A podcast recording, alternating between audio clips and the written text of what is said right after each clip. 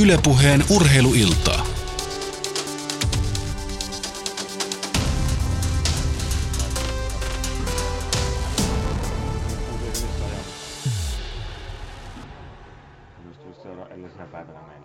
Hyvää iltaa Yle Puheen kuulijat ja tervetuloa mukaan urheiluiltaan suoraan lähetykseen tänne Tanskaan. Käsillä on Aatto-ilta.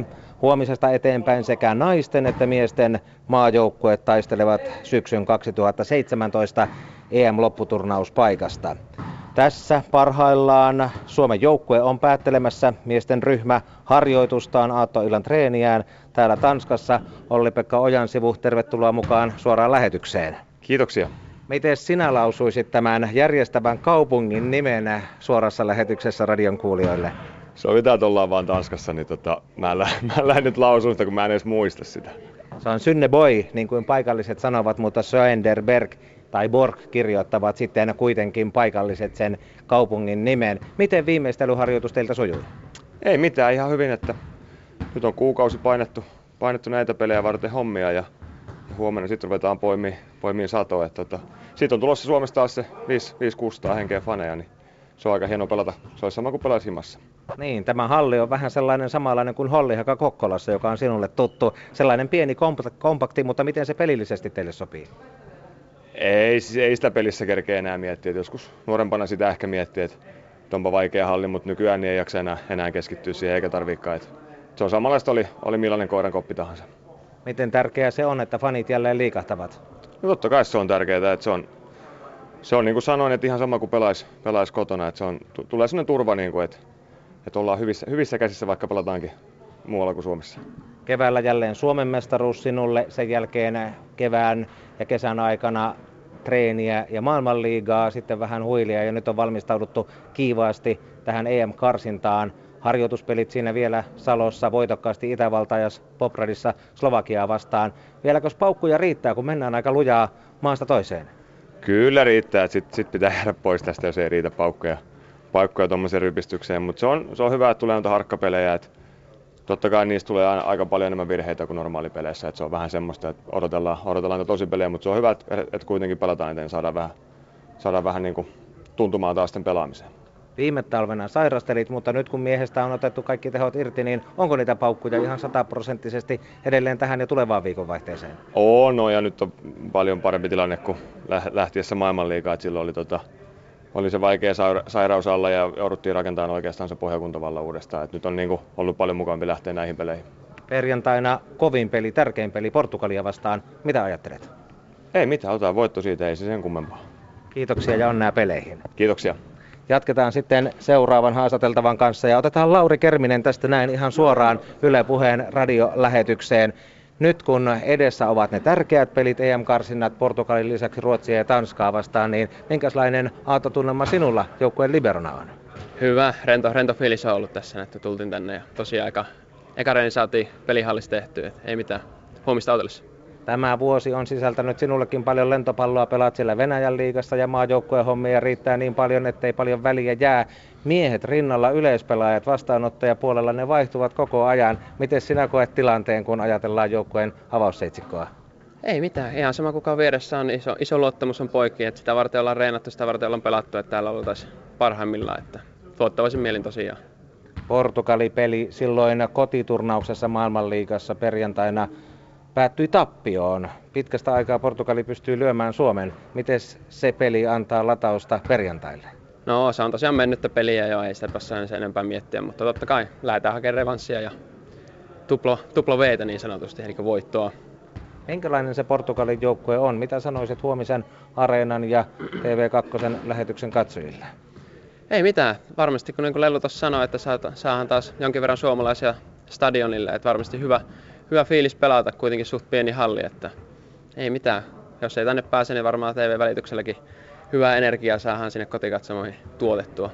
Pelataan täällä Tanskassa ikään kuin maan eteläosissa Saksan rajan tuntumassa. Tanskassa pelattiin ne Euroopan mestaruuskilpailut silloin 2013. Minkälainen maku ja tuntuma sinulla on taas Tanskan ryhmää, joka tulee päätöspäivänä vastaan? Ää, Pelattiinko me just silloin EM-kisavuotena yksi harkkapeli just ennen, ennen tota EM-kisoja Tanskaa vastaan. Et ei mitään kauhean suurta tietoa joukkueesta, mutta varmasti joudutaan pelaamaan taas täysiä niin kuin jokainen peli. Mitä ei tule varmasti ilmaiseksi täälläkään.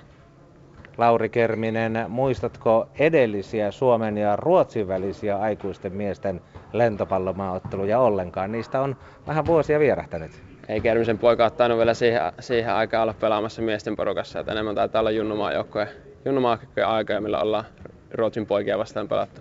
No mitä sinulle, Lauri Kerminen, merkitsee se, että sieltä esikarsinnasta nimenomaan vastustajaksi tuli tähän lohkoon Ruotsi, eikä Azerbaidsan, Georgia tai Sveitsi? No onhan tämä aina Suomi-Ruotsi on mun mielestä aina meille suomalaisille semmoinen vähän hegemonia kamppailu, mikä pitää yleensä aina voittaa. Että ei siinä varmasti saa hyvä latinkin siihenkin peliin, että kyllä se pitää, pitää hoitaa taas, ei Ruotsille ei saa hävitä. Vielä se tärkein ajatuskiteytys perjantain kovaan Portugaliotteluun. Ei mitään, lähdetään tekemään omaa, omaa hommaa, mitä ollaan reenattu tähänkin asti ja hyvällä ilmellä, hyvällä ilmellä kaavetaan Portugali heti ja sitten, sitten lumipalloefektillä loppuun asti ja toivottavasti kisoissa sitten ollaan. Kiitoksia haastattelusta ja onnea peleihin Lauri Kerminen. Lauri kiittää. Jatketaan ja otetaan seuraavaksi tähän Yle Puheen suoraan lentopalloiltaan Tommi Siirilä. Mittaa miehellä yli kaksi metriä ja isot saappaat sinulla maajoukkueessa, kun olet varmasti siellä aloitusseitsikossa.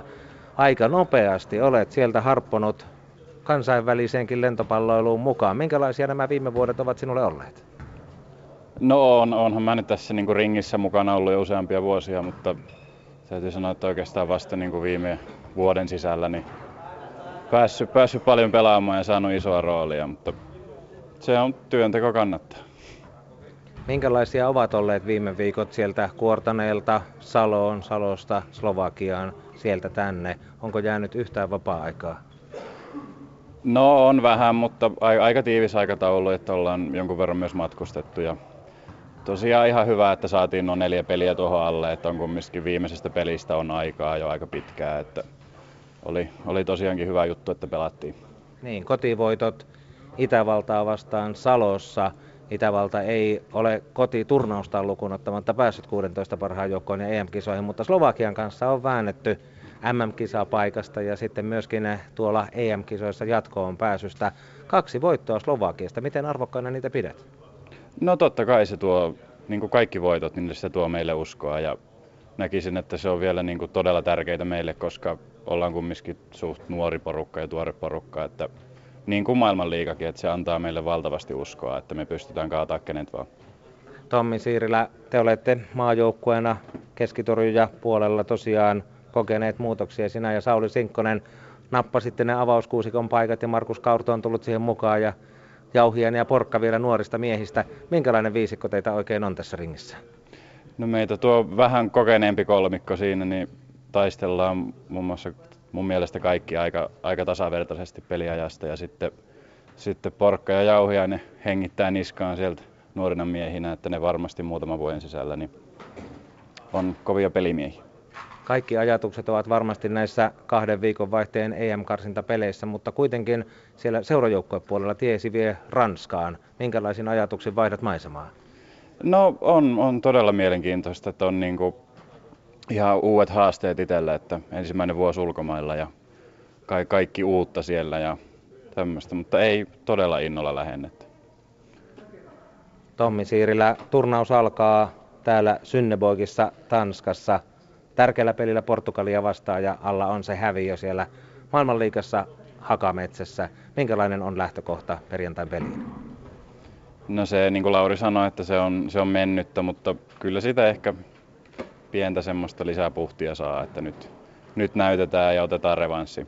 Mutta kyllä on vahva usko, että me Portugali hoidetaan. Kiitoksia haastattelusta ja onnea peleihin. Kiitoksia. Ja Yle Puheen suorassa lentopalloillassa päävalmentaja Tuomas Sammelvuo riisuu reppunsa harteiltaan ja on päättänyt joukkueensa kanssa sen viimeisen harjoituksen ennen EM-karsintojen alkua. Kuinka harjoitus sujui?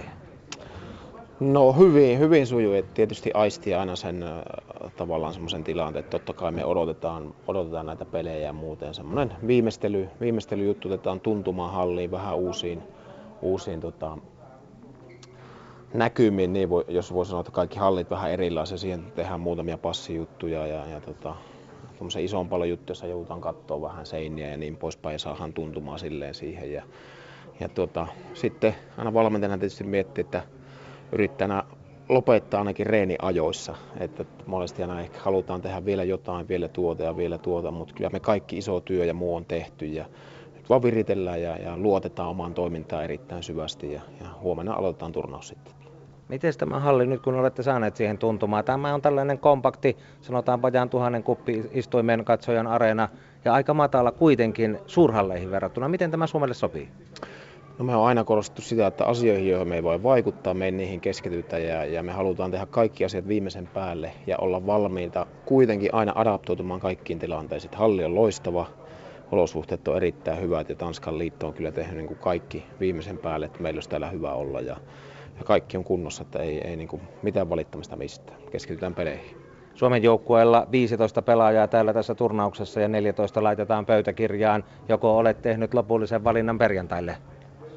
No tässä on vielä tunteroinen aika, puntaroja vielä vähän, mutta tota, sitten Markus Kaurton nilkkaa, nilkkaa tuossa seurattiin, että miten on toipunut. Kyllä meidän tuo lääkintätiimi on tehnyt mahtavaa työtä, että kaveri on sen kuitenkin aika reippaan pyöräyksen jälkeen, niin tänään jo hyppykunnossa, niin hieno työ ja, ja tota, tehdään tuossa kohta porukalla päätös. Eli Markus Kaurto loukkaantui siellä Slovakiassa. Miten paha se tilanne silloin tapahtumahetkellä oli? No kyllä se nilkka niin pyörähti ihan kunnolla, että, että normaali urheilu, urheiluvammoja mitä tulee ja sitten mekin hälytettiin, se oli aamu, seuraavana lähti kuuelta ja oli peleissä mukana. Että nämä on tämmöisiä niin kuin, kaikki tilanteet, mitkä johtaa, johtaa näihin turnauksiin ja muuta. Matkan varrella sattuu aina kaiken näköistä ja nämä on niin myös semmoisia kokemuksia ja elämyksiä, mitkä muovaa joukkuetta entistä tiiviimmäksi ja, ja niin nytkin. Ja, ja tota, sitten on hyvä aina, kun tässä on muutamia muitakin juttuja, mutta kaverit, kaverit sieltä toipuu ja kaikki auttaa sitten pikkusen enemmän ja, ja meidän staffi tekee kovaa töitä siihen, että saadaan miehiä, miehiä riviin ja semmoinen mielenkiintoinen taival ja totta kai sillä hetkellä kävi mielestä, mitä tässä nyt käy, mutta nyt ollaan, ollaan hyvässä mallissa. Eli Markus Kauto tai Miki Jauhiainen viimeinen leimapassiin tähän turnaukseen. Tuomas Sammelvo lopuksi päävalmentajana et ole koskaan kokenut MM-karsinta tai EM-karsinta tappiota. Nyt edessä on tärkeä turnaus ja kovin peli Portugali heti perjantailla. Minkälainen on se lähtökohta tähän peliin ja turnaukseen? No ei, ei se nyt yhtään sen erilaisempi oikeastaan ole kuin mihinkään muualle. Totta kai kaikki niin kuin, haluaa kisoihin ja tavoitellaan sinne pääsyä, mutta ne on kuitenkin niin kuin, mahtava ottaa tämän kesän taivalle, että me on keskitty ennen kaikkea niin kuin niihin asioihin, jotka johtaa tuloksiin. Huippusuorittamiseen hetki hetkeltä, turhaa miettimättä liian isoa kakkua kerralla. Ja, ja jos me ollaan jokaisessa hetkessä niin hyviä kuin me ollaan ikinä, ikinä pystytään jokainen meistä olemaan, niin yleensä sitten tulokset seuraa perässä. Ja, ja se on, se on tällä hetkelläkin tavoite ja, ja turha niin miettiä, että nämä on sen suurimpia pelejä kuin mitkään muut. Meille joka päivä on juhlatapahtuma, kun päästään tuonne kentälle ja, ja niin nytkin. Ja, ja oma osaaminen jokaiselta ja yhtään sen isompaa kuin, kun sen ei varmasti tarvita. Että kun me ollaan kaikki niin hyviä kuin pystytään, niin uskon, että tuloksetkin on hyviä. Kiitos ja onnea turnaukseen. Kiitos paljon. Jatketaan tätä Yle Puheen suoraa lentopalloiltaa sitten asiantuntija Timo Hoivalan kanssa. Meillä on tosiaan aikaa tänään pitää lähetystä yllä aina kello 20 saakka. Ja kun seurasit Timo tässä vieressä näitä haastatteluja, samoin suomalaisten harjoituksia täällä Synneboigissa Tanskan maalla, niin minkälaisia havaintoja teit joukkueen iskukunnosta? No jos ekana ottaa kiinni tuohon Markus Kaurtoa, joka selvästi nyt on tuossa joukkueen sisällä merkittävä asia ja, ja tuossa varmaan joukkueen valmentajat ja koko johto niin kun tarkkaili, että miten se Markuksen pelaaminen tuossa harjoituksessa sujuu, niin se oli mun mielestä kuitenkin erittäin, erittäin hyvää ja lupauksia antavaa, että itsekin seurasi tarkasti, että joutuuko hän ottaa niitä varoaskeleita sen kipeän nilkan ponnistuksen jälkeen, mutta en mä kyllä paljon nähnyt sellaista, että se olisi vaikuttanut ja hyviä hyökkäyksiä, hyviä torjuntoja.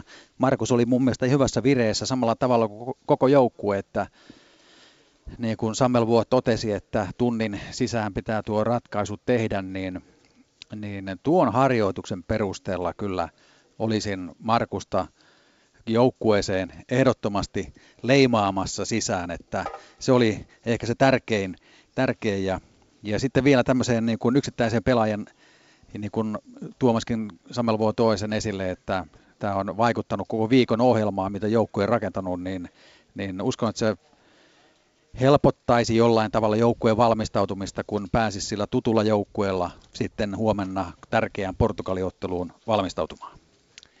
Miten sinä katselit Antti Siltalan paluuta, koska hän on se mies, joka on tullut tavallaan nyt paluumuuttajana tähän ryhmään maailmanliigan jäljiltä. Vanha pitkäaikainen maajoukkue kapteeni Samuel Vuon perään ja paluu taas maajoukkueeseen. Onko hänelle vielä sijaa, kun kesä meni hyvin ilman tätä kokeneempaa kaartia?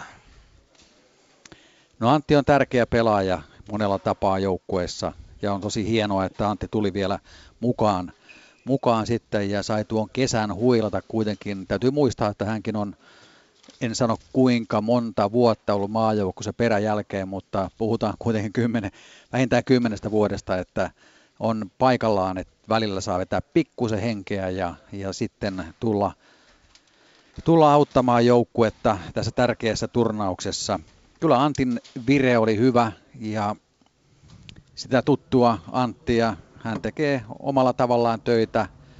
Eh, harjoitus on aina harjoitus, mutta kyllä siellä teräviä kovia suorituksia, suorituksia näkyy, mutta varmaan Antin rooli tulee olemaan sellainen tuossa joukkueessa, että, että sitä menestysvastuuta ei joukkueen valmentajat hänen niskaansa tuu kaatamaan, vaan se joukkue, joka kesällä harjoitteli ja pelasi maailmanliikaa, teki hyviä suorituksia, niin uskon, että se tulee olemaan myöskin näissä EM-karsinta viikonloppujen peleissä se vastuunkantaja. Ja sitten Antilta odotetaan tarvittaessa kovaa, kovaa tukea ja on se sitten kentän sisällä tai kentän ulkopuolella – mutta on äärettömän tärkeää, että joukkueessa on tuollaisia kokeneita pelaajia, jotka sitten niin kuin kaikella tekemisellään auttaa joukkuetta hyvään suoritukseen. Että tosi hieno juttu, että Silta Antti on mukana joukkueessa.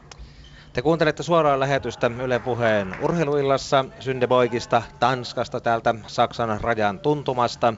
Täällä on viikonvaihteessa paljon panoksena, kun isäntämaan lisäksi Suomi Ruotsi ja nyt kentälle harjoittelemaan ilmestynyt Portugali pelaavat ensimmäisen viikon vaihteen turnauksen kaikki kaikkia vastaan. Ja sitten puolestaan viikon kuluttua Helsingin jäähallissa samat maat lyövät jälleen yhteen ja kaikkien pelien saldo ynnätään. Paras näistä pääsee voittajana 2017 lokakuussa Puolassa pelattaviin Euroopan mestaruuskilpailuihin suoraan.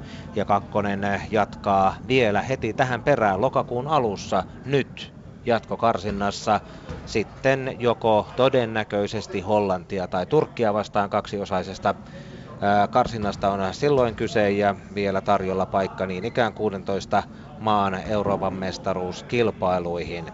Ja tässä Yle Puheen urheiluillassa, paitsi että puhumme tästä Suomen miesten maajoukkueen tilanteesta ja lentopallosta ylipäänsä, niin keskustelemme myös naisten vastaavasta turnauksesta. Siellä Unkarissa Suomi valmistautuu Puolan järjestävän maan Unkarin ja Viron rinnalla vastaavanlaiseen turnaukseen.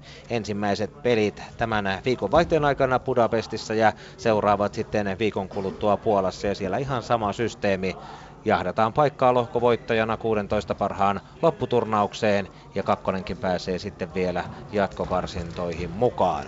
Meillä on tänään reilusti lähetysaikaa aina kello 20 saakka ja yhteyksiä on eri puolille. Tuossa alussa kuulimme Olli-Pekka Ojansivun, Tuomas Sammelvuon, Lauri Kermisen ja Tommi Siirilän tuoreet mietteet suorana täältä harjoituksen perään pelihallista Tanskasta. Ja sitten vielä tulee miesten maajoukkojen ympäriltä muun muassa ääneen joukkueenjohtaja Jaana Laurila, fysiikkavalmentaja Tuomas Sallinen, lääkäri Jari Syrjänen, pelaajista Niklas Seppänen vielä tässä lähetyksessä mukana. Ja naisten puolelta ääneen pääsevät sitten puolestaan ää, Pauliina Pilponen ja Kaisa Alanko pelaajapuolelta. Päävalmentaja Tapio Kangasniemi on äänessä tänään. Tiedottaja Toni Flinkkiin olemme yhteydessä Unkarissa. Ja kuulemme myöskin siitä, mitä kaikkea siinä oheistuotteena on syntynyt naisten lentopallomaajoukkueen ympärillä, kun on peleihin ja harjoituksiin käytettyjen paukkujen rinnalla on syntynyt vielä vähän myöskin jotain kulttuurin saralle. Otetaan tähän pieni näyte Lentismuijilta kappaleesta Me tässä. Se on heidän omaa tuotantoaan, se, tuotantoaan joten se puoliminuuttinen Yle puheessa nyt sallittakoon.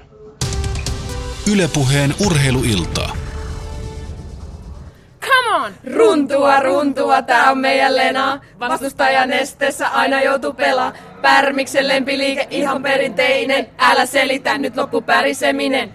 Tase ain hoke ei oo mitään rajoja, eli no limits kohti lentopallotaloja. Vaikka joskus joku meistä olisi ihan metässä, niin kentällä ollaan. En mie ensiä, vaan hashtag metässä. Ylepuheen urheiluiltaa. Siinä he olivat keskitorja Mikaela Madsen, Libero Roosa Koskelo ja yleispelaaja Noora Kosonen. Iida Paananenkin maajoukkueen rinkiläisistä on ollut tuota hienoa tekelettä äh, synnyttämässä ja videokin löytyy. Varmasti, alan ihmiset osaavat etsiä sen.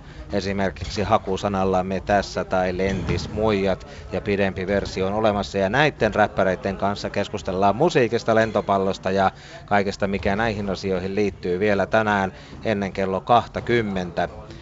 Ja kun lentopallosta puhutaan, niin puhutaan tietysti tänä kesänä myöskin aavistuksen omaisesti siitä kuubalaispelaajien tilanteesta. Nisse Huttunen, vanha maajoukkueen lentopalloilija, hän on tätä nykyään lentopallossa merkittävä manageri. Iso osa maajoukkueen pelaajista kulkee seurajoukkueisiin nimenomaan sopimuksilla hänen käsiensä kautta.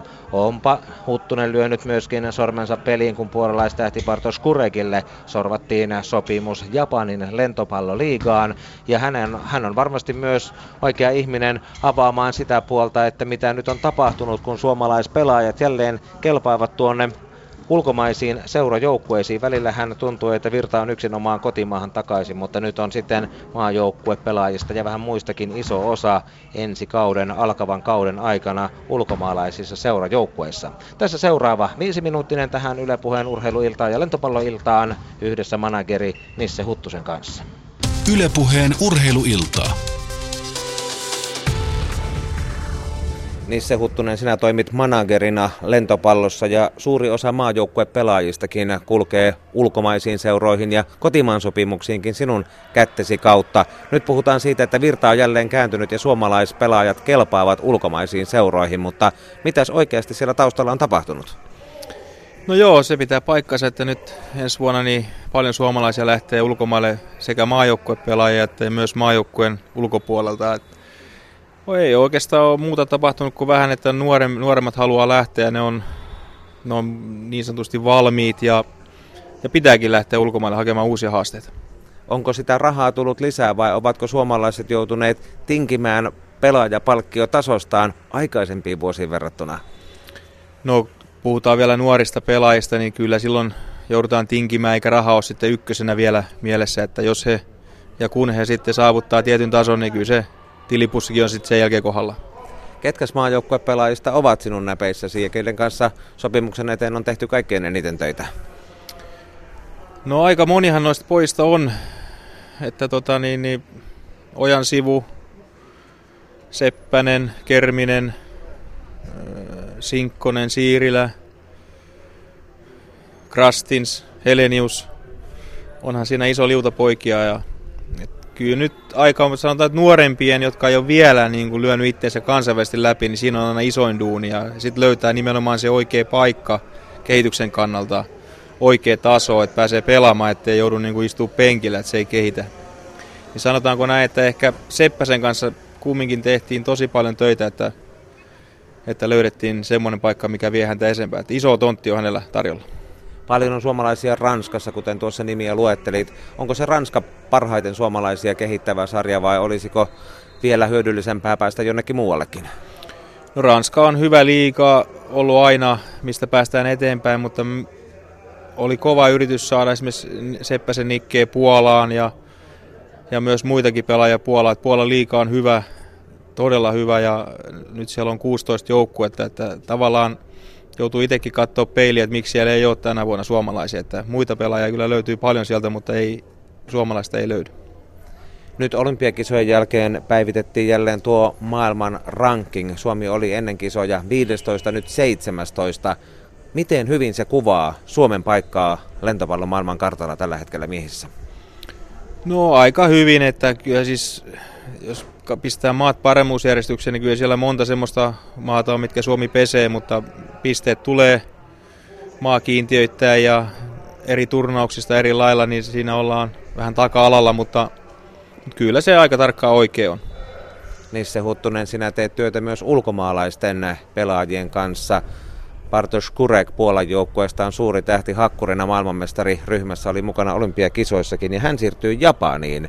Sinun sormesi ovat pelissä mukana. Minkälainen kuvio kaikkiaan?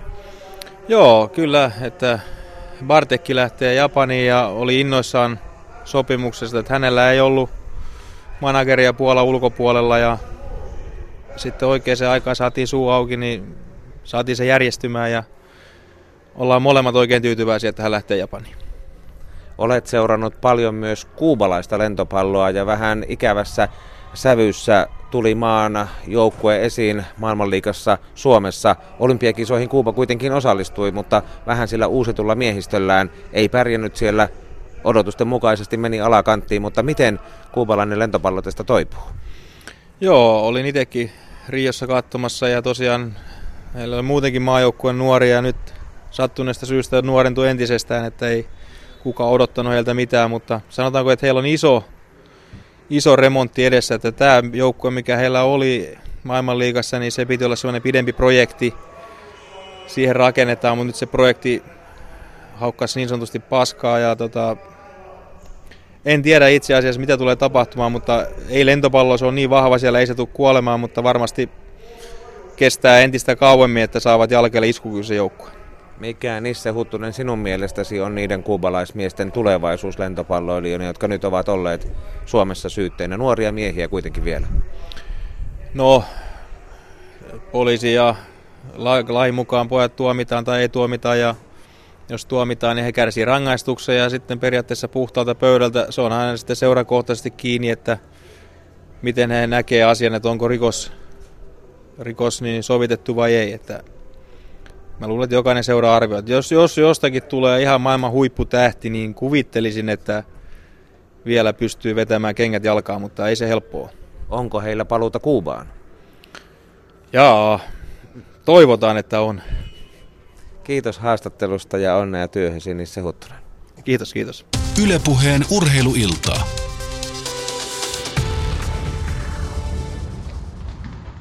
Mitäs Timo Hoivalla sinä tuumaat kuubalaisista ja heidän tulevaisuudestaan nyt, kun prosessi on Suomessa vielä kesken?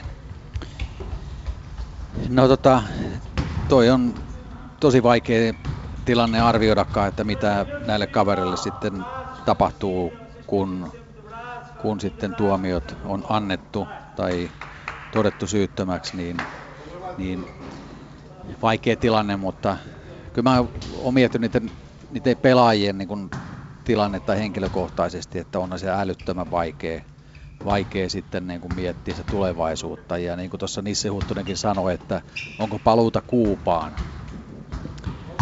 En ole Kuupassa käynyt, mutta se minkälainen niin kuin oma näkökulmaan siitä, siitä heidän tulevaisuudestaan Kuupassa, niin eihän se kovin hyvältä kyllä näytä, vaikka pelaajat sinne palaisikin. Ja, ja sitten mikä on se toinen tie, että jotenkin ei voi olla muuta kuin, niin kuin todella surullinen näiden pelaajien puolesta, kun tietää, että he olivat satsanneet kuitenkin joukkueena ja, ja pelaajina Rio olympialaisiin ja aivan siinä olympialaisten kynnyksillä tapahtuu tällaista, tällaista sitten, niin, niin tilanne on sekä Kuupan kannalta että näitä pelaajien kannalta tosiaan siis surkea ja vaikea ennustaa, että mitä tulee käymään. Kuuba ei myöskään enää ole mukana maailmanliigassa ensi kaudella, se pudotettiin pois. Suomi säilyttää paikkansa kakkostasolla ja pelaa sitten kesäkuussa ensiksi koulujen päätösviikon vaihteessa Koreassa, sitten kotiturnauksen Power Cupin aikaan, todennäköisesti pääkaupunkiseudulla, ties vaikka isossa areenassa Helsingissä ensimmäistä kertaa nähtäisiin lentopalloottelu. Tästä vähän salaisuuden verhoa raottaa Jaana Laurila, kun hänen haastattelunsa kuullaan tämän Yle Puheen lentopalloillan aikana.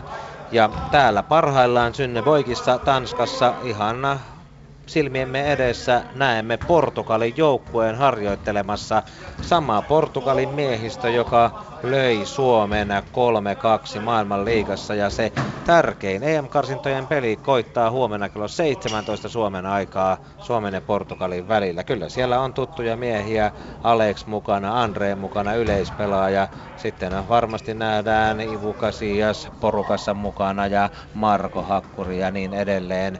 Mutta puhutaan vielä Timon kanssa Portugalista ja Suomen mahdollisuuksista hetkisen kuluttua. Jäikö tuosta Nisse Huttusen haastattelusta jotain sellaista vielä mieleen, minkä haluaisit tässä lähetykseen mukaan tuoda?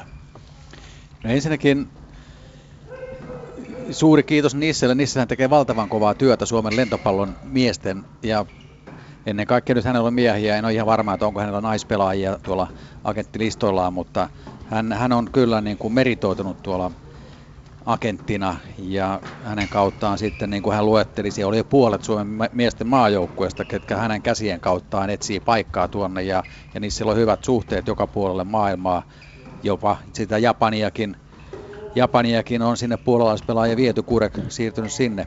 Mutta tämä tilanne on hyvä sellainen, mistä tykkään, että nuoret pelaajat haluaa lähteä Suomesta, vaikka me on tässä nyt kun paluumuuttajia on muutaman vuoden aikana tullut Suomeen takaisin, niitä kovimpia maajoukkuetähtiä, niin samassa hengenvedossa totta kai me on haluttu niin kuin nostaa mestaruusliikan merkitystä ja, ja tasoa ja niin edelleen, mutta kyllähän se taivahan tosi on kuitenkin se, että nuorten pelaajien pitää lähteä ja pyrkiä ulkomaille hakemaan kokemuksia sieltä.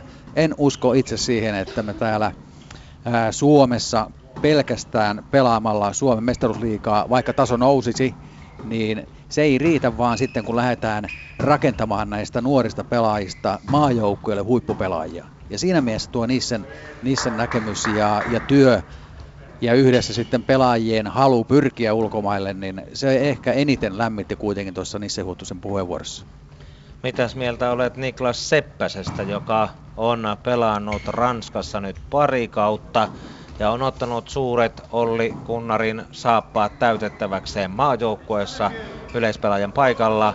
Viime kausi Ranskan B-liigassa Euroopan mestaruuskilpailujen voittomaassa ja nyt täksi kaudeksi kun Nitsan joukkue nousi A-liigaan, niin Seppänenkin tuli sarjaporrasta ylemmäksi, vaihtoi kuitenkin siinä vielä joukkuetta. Mutta mitä mieltä olet hänen urakehityksestään? Se on hyvin rakentunut kyllä, että että kotimaassa haettiin parempia joukkueita ja sitten kun se mahdollisuus tuli, niin heti eteenpäin. Ja tämä Ranskan sarja, niin kun, kun Nisse Huttunen kun totesi, se on ollut hyvä ponnahduslauta monelle suomalaiselle pelaajille. Ja jos mietitään pikkusen taaksepäin vielä näitä meidän vanhoja maajoukkuepelaajia, myös Tuomas Sammelvoa aloitti uransa Ranskassa, Tero Viitanen Ranskassa – Jari Salokangas Ranskassa, muistaakseni Henrik Kosonen Ranskassa, Ismo Tahvanainen Ranskassa. Meillä on valtavan paljon suomalaisia maajoukkueen pelaajia, jotka on lähtenyt rakentamaan Ranskan kautta ja, ja myöskin tiedän sen, että jopa Puolasta on hakeuduttu Ranskaan, koska se Ranskan pelityyli on sellainen, mikä kehittää tämmöisiä yleispelaajan ominaisuuksia, vastaanottopelaamista, syöttöpelaamista ja, ja se on semmoinen hyvä kasvatuspaikka ja se on kyllä niin kuin Seppäsellekin loistava paikka rakentaa omaa uraa.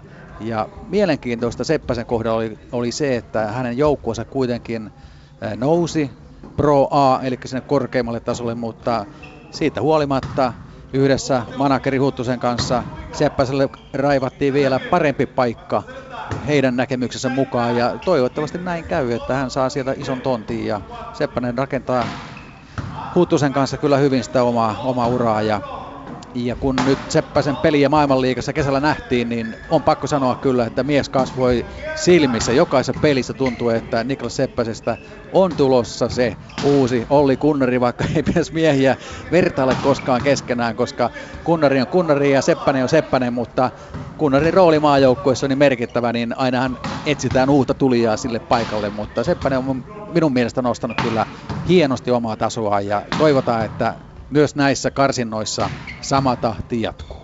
mainitsemisi, mainitsemiesi pelaajien lisäksi Kunnarihan on myös pelannut Ranskassa. Nimenomaan, hänkin on aloittanut urallaan. Ja ää, Seppäsen lisäksi alkavalla kaudella Emmi Tervaportti vaihtoi Turkista Ranskaan ja Tomi Siirilä siirtyy myös Kokkolan tiikereistä Ranskan liigaan. Mutta kuunnellaan nyt maajoukkueen avainroolia yllään kantavaan Seppäsen mietteet tähän seuraavaksi. Ylepuheen urheiluiltaa.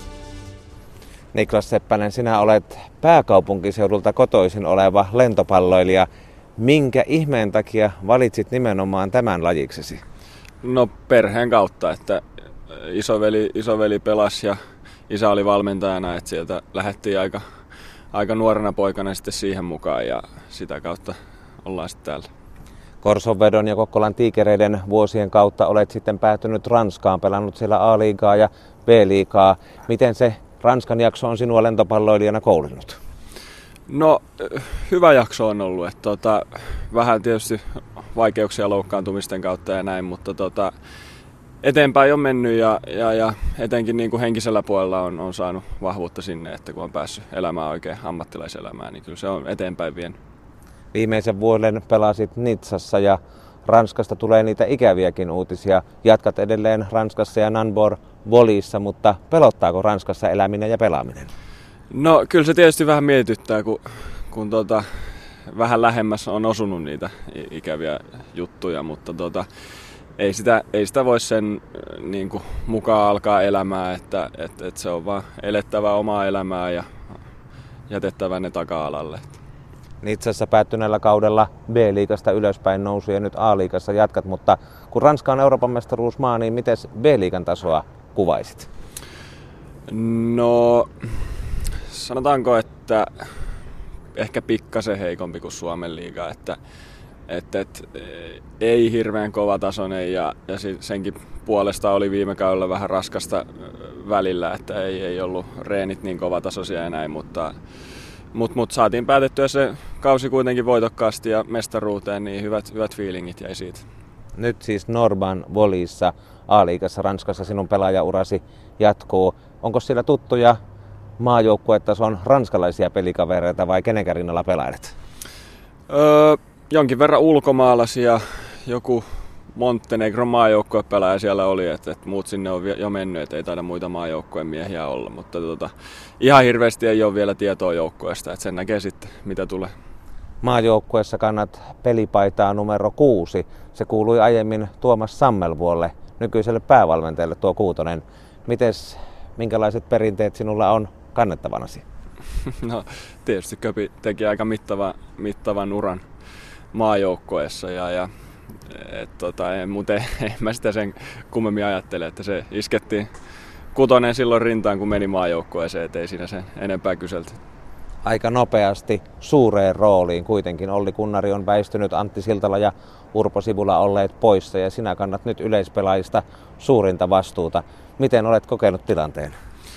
No tietysti kesällä oli vähän uudenlainen tilanne, että kun oli, oli vähän uudempi joukkue ja, ja, ja oli peliaikaa tiedossa, mutta tota, hyvä, hyvä kesä takana ja hienoa, hienoa päästä pelaamaan. Että tässäkin on nyt muutama vuosi ollut maajoukkueessa mukana ja, ja, ja ihan hirveästi ei ole vastuuta tullut, että mahtavaa, että on päässyt, päässyt nyt pelaamaan ja peli kulkenut ihan hyvin, että tota, mukava olla täällä lentopalloilijoilla pelaaminen on ympäri vuotista. Seuratoimintaa talvella, maajoukkuetoimintaa sitten kesäkaudella. Miten sinun kroppasi kestää kaiken tämän? No kyllähän sitä aina pientä, pientä vaivaa on silloin tällöin, mutta tota, pitää koittaa silloin huilata, kun, kun paikka tulee. Että nytkin tuossa heinäkuussa muutaman viikon ehti ottaa sillä että ei tarvinnut mitään urheilua miettiä. Et ei, sitä, ei sitä nyt hirveästi tule lomaa vuoteen, mutta kyllä se nyt toistaiseksi on kestänyt ihan hyvin ainakin. EM-kisat on ollut Suomelle vakio juttu peräkkäin monta turnausta. Nyt vastassa heti tärkeässä pelissä Portugali Tanskan turnauksen kärkeen. Ja Portugali aiheutti Suomelle tappion maailmanliigassa pitkästä aikaa. Mikä on lähtökohta? No se on tietysti lähtökohta, että, että kisoihin mennään suoraan lohkosta. Että ei, ei, se on ihan selkeä, selkeä tavoite. Ja tota, ei, maailmanliiga on mennyttä ja, ja, ja nyt katsotaan eteenpäin. Että, että kyllä me tietysti joka peliä lähdetään voittaa sinne. Onko se Portugali oikeasti lyötävissä vai tulivatko pysyvästi Suomen ohi? Ei, kyllä se ihan lyötävissä on ja kyllä uskon, uskon vakaasti siihen, että me homma hoidetaan. Sinulla on nuorena lentopalloilijana pelivuosia vielä vaikka kuinka paljon. Lähellä taas MM-kisakarsinnat, olympiamahdollisuus Tokioon ja oma seurajoukkueura. Mitä haluat lentopalloilijana Niklas Seppänen vielä voittaa? No kiva olisi maajoukkueen kanssa voittaa jotain, jotain että tota, päästä johonkin isoon, isoon turnaukseen oikeasti menestymään ja hankkia joku mitali tai vastaava. Että se olisi kyllä hieno. Mistä vielä seurajoukkuetasolla, mistä maasta ja missä pelaamisesta unelmoit? Öö, no en ole sen, sen kummemmin niin kuin maita miettinyt, että tota, tietysti koit, koittaa koko ajan päästä pikkasen parempaan ja parempaan seuraa, että ei ole niin noinkin, noihin Euroopan huippuseuroihin pääsisi, niin se olisi kyllä hienoa. Onnea matkaa. Kiitoksia. Ylepuheen urheiluiltaa. Niklas Seppänen siis varmastikin avainroolissa. Yleispelaajan paikalle kuitenkin on uudenkin aallon myötä Suomella tunkua, sillä myös Elvis Krastin tämänpäiväinen syntymäpäiväsankari, samoin Jan Helenius pienestä koostaan huolimatta, hänkin on tullut hyvin esiin. Antti Siltala on palannut maajoukkueeseen. Laiturin tehtäviä täyttämään ja myös Eetu Pennanen Oulun Ettasta on mukana maajoukkueen ringissä viidentenä miehenä. Vaikka Kunnari on jättänyt maajoukkueen tehtävät ja Urpo Sivula vielä on toipilaana viime EM-kisojen jäljiltä, niin silti Suomella ainakin määrää riittää Timo Hoivalla, mutta riittääkö laiturin osastolla myös laatua? Joo, laatuakin riittää, mutta ehkä kuitenkin sitä kovuutta on nyt lähtenyt, kun Sivula ja Kunnari, tai ehdottomasti näin, että kun heidän myötä Sivula Kunnari ei enää maajoukkueessa ole, niin sitä kovuutta on lähtenyt pois tuosta laitapelaajien osastolta. Ja, ja kovuudella nyt tässä yhteydessä tarkoitan sitä ihan raakaa, kovaa hyökkäysvoimaa, mitä tarvitaan kuitenkin. Lentopallo on kuitenkin peli, missä voi sanoa, että laitojen kautta peli ratkaistaan. Sulla pitää olla kova hakkuri ja kaksi erinomaista yleispelaajaa sitten laidassa, joista toisen täytyy olla minun laskujen mukaan erittäin kova isojen pallojen päättäjä. Ja toinen voi olla sitten taitavampi, taitavampi eh, niin kuin yleispelaaja ominaisuuksillaan, eli hyvä vastaanotto ja hielyönti ja sillä tavalla niin kuin tukea sitä joukkueen muuta hyökkäyspelaamista. Että kyllä meillä siinä on, on nyt tekemistä ja varmasti valmennus joutuu miettimään myöskin sitä, miten sitä omaa hyökkäyspeliä rakennetaan. Mutta hiukan maailmanliikassakin jo kesällä saatiin siitä viitteitä, kun vaikka voitettiinkin Kanada ja voitettiin Kuupa ja voitettiin, voitettiin kovia maita, niin välillä se peli pikkusen yski siitä isosta passeista, kun se isot pallot, isot pisteet pitää pystyä runnomaan ja voittamaan. Ja aina vaikka joukkue pelaisikin erittäin taktisesti, järkevästi ja yrittää rakentaa niitä parempia hyökkäysmahdollisuuksia, niin siinä on se pieni kysymysmerkki, onko meillä sitä tasoa ihan riittävästi näihin muun muassa Portugalia vastaan. No sinulla on nyt loistava tilaisuus tässä täältä Tanskan maalta Yle Puheen urheiluiltaan kuvailla tuota Portugalin joukkueen harjoittelua. Suomi juuri päätti äsken oman osuutensa aattoillassa, mutta Portugali on sonnustautunut mustiin asuihin ja on kyllä päättäväisen näköinen tuolla omassa treenissä. Joo, ehdottomasti, että tässä on nyt nähty kaikki, kaikkien joukkueiden harjoitukset ja nyt Portugali on viimeisenä kentällä. Ensin Ruotsi, sitten Tanska, Suomi, niin kyllä Portugalin joukkue tekee kyllä hyvää, hyvää työtä tuolla. Ja tässä heti tulee mieleen se, että kun Portugalin joukkueessa nyt päävalmentajana on muistaakseni Santos, joka on Brasilian, Brasilian kansalainen ja ollut Brasilian maajoukkueen eh, kakkosvalmentajana eh, yhdessä Tresendeen kanssa. Meniköhän siihen oikein se sinne päin kuitenkin, niin tuota, hän on saanut todella kovan koulutuksen Brasilian maajoukkueen yhteydessä ja näyttää siltä, että tässäkin kun joukkue harjoittelee, niin kyllä tämmöinen liikkuva ja energinen ote on tuolla kentällä, että tulee heti mieleen, että siellä on kentällä nyt tämmöinen pikku Brasilia. Ei, ei, ei sellainen Brasilia kuin olympiavoittaja Riosta, mutta taitava, liikkuva, energinen ja, ja tuommoista pallotaituruutta korostavaa, korostavia harjoitteita kyllä on nähty tässä nenäeissä, että vaarallinen joukkue kyllä huomenna tulee Suomeen vastaan. Portugali jälleen vetäytyy hieman hörppäämään juomaan, mutta harjoitus heillä jatkuu tässä vielä varmasti kolmen vartin ajan. Ja meillä puolestaan tunti ja 15 minuuttia on vielä tätä Yle Puheen urheiluiltaa. Nyt haluaisin Timo Hoivala, että muistelisit vähän menneitä ja palauttaisit kuulijoille mieleen, minkälainen mies omalla pelaajaurallaan oli maajoukkueessakin Liberon hommia hoitanut Tapio Kangasniemi. Tapio oli muutaman vuoden siinä viimeisessä vaiheessa, kun maajoukkuetta valmensin, niin tuli mukaan harjoitusrinkiin ja, ja oli kyllä tuota, ää, Tapio voisi pelaajana kuvailla näin, että eleetön ja, ja semmoinen nöyrä niin kuin oikealla tavalla kova tekemään töitä ja, ja sitä omaa, omaa rooliaan hän niin kuin keskittyi valtavan hyvin siihen omaan tekemiseen ja sitä kautta pyrki auttamaan joukkuetta niin kuin huippusuoritukseen. Ja sellainen kaveri, jota ei koskaan tarvinnut motivoida, kun tuli, oli ihan sama, että tullaanko aamulla kuudelta harjoituksiin vai illalla yhdeksältä, niin tase oli aina valmiina. Ja, ja silloin kun vaan näytti paikan, että mistä lähdetään puolustamaan, mitä ruvetaan tekemään, niin se oli tontti, mikä piti kutinsa kyllä, että ei ole mitään muuta kuin hyvää sanottavaa.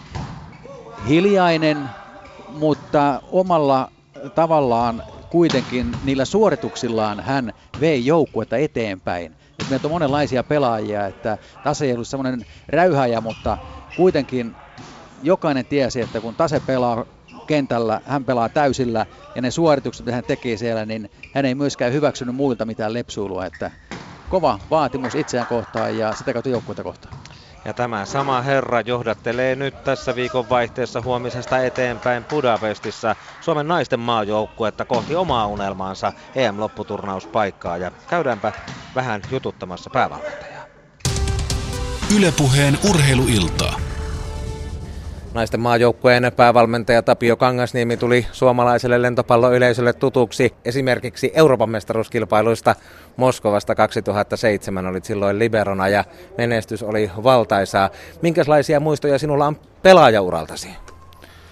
No kyllä ne vaan ne niin kuin, hyvät muistot totta kai tulee ensimmäisenä pintaan, mikä on, mikä on sinänsä hyvä asia, että ei tarvitse niitä huonoja niin paljon, paljon muistella. Moskova totta kai, mutta kyllä jos oikein totta puhutaan, niin kyllä Moskovasta jäi myös niin kuin, niin kuin sitten vähän kaivelemaan, että kyllähän se Espanjan peli niin käytännössä oli jo vähän kotiin päin tulossa, että, että kyllä mä sitä niin kuin hiljaisina, hiljaisena iltoina aina silloin tällöin palaan siihen, että, että mitä olisi voinut niin kuin tehdä, tehdä toisia, mihin se olisi ehkä johtanut. Toinen paikka on sitten, mikä, mikä niin kuin jää mieleen, missä totta kai niin kuin pelattiin huikeita lentopalloa ja, ja, ja homma toimi, mutta se, että, että, että olympiakisat totta kai Pekingin 2008, niin ei kumminkaan ihan niin kauhean kaukana ollut.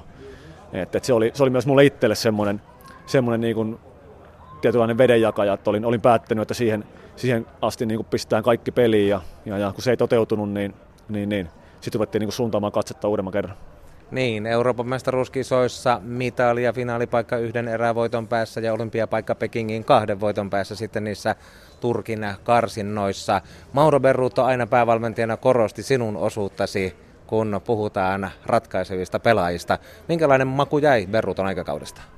No kyllä sitä edelleen niin kuin hyvä, tosi hyvä maku jäi niin kuin kokonaisuutena, että nyt kun on, on vähän päässyt ottamaan niin kuin etäisyyttä ja ollut mukana itse tässä ihan niin kuin huippulentopallon ytimessä, niin myös niin kuin nähnyt sen, että minkä, minkä periaatteessa perinnön niin kuin Mauro meille, meille jätti, vähän uudisti sitä huippuurheilun ajatustapaa ja, ja sitä, että mikä siinä niin kaikissa tärkeintä on siinä toiminnassa. Ja totta kai myös sitten niin kuin valo uskoo meille pelaajille, josta minäkin olin silloin aika, aika nuori, niin, niin, niin tuli ja tiesi, että minkä tasoinen pitää olla maailman huipulla ja, ja, ja teki, sen, teki sen selväksi. Ja kyllähän siinä niin kuin mukava ollut myös seurata sitä, miten, miten vielä nuoremmat kaverit, silloin Oivasen, Oivasen veljekset, Suumovi, Sivula ja kumppanit pystyi niin tekemään sitten aika pitkä ja kivan uran kumminkin. Ja, ja, ja heidän jalanjälkeen on sitten näiden vielä nuorempien kavereiden on mukava astua.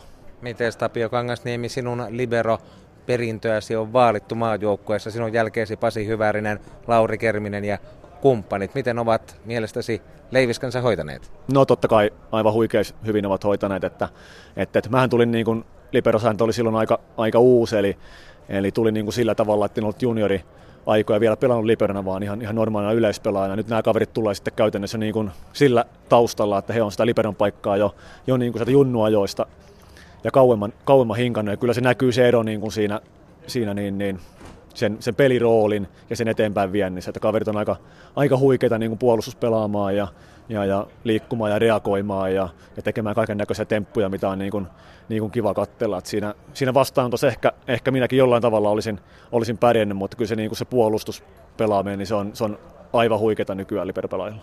Miten sitten, kun olet libero-urasi, pelaaja-urasi jälkeen siirtynyt valmennustehtäviin ja ottanut tämän naisten maajoukkueen hoitajaksesi, minkälainen askel se on ollut siirtyä pelaajasta valmentajaksi?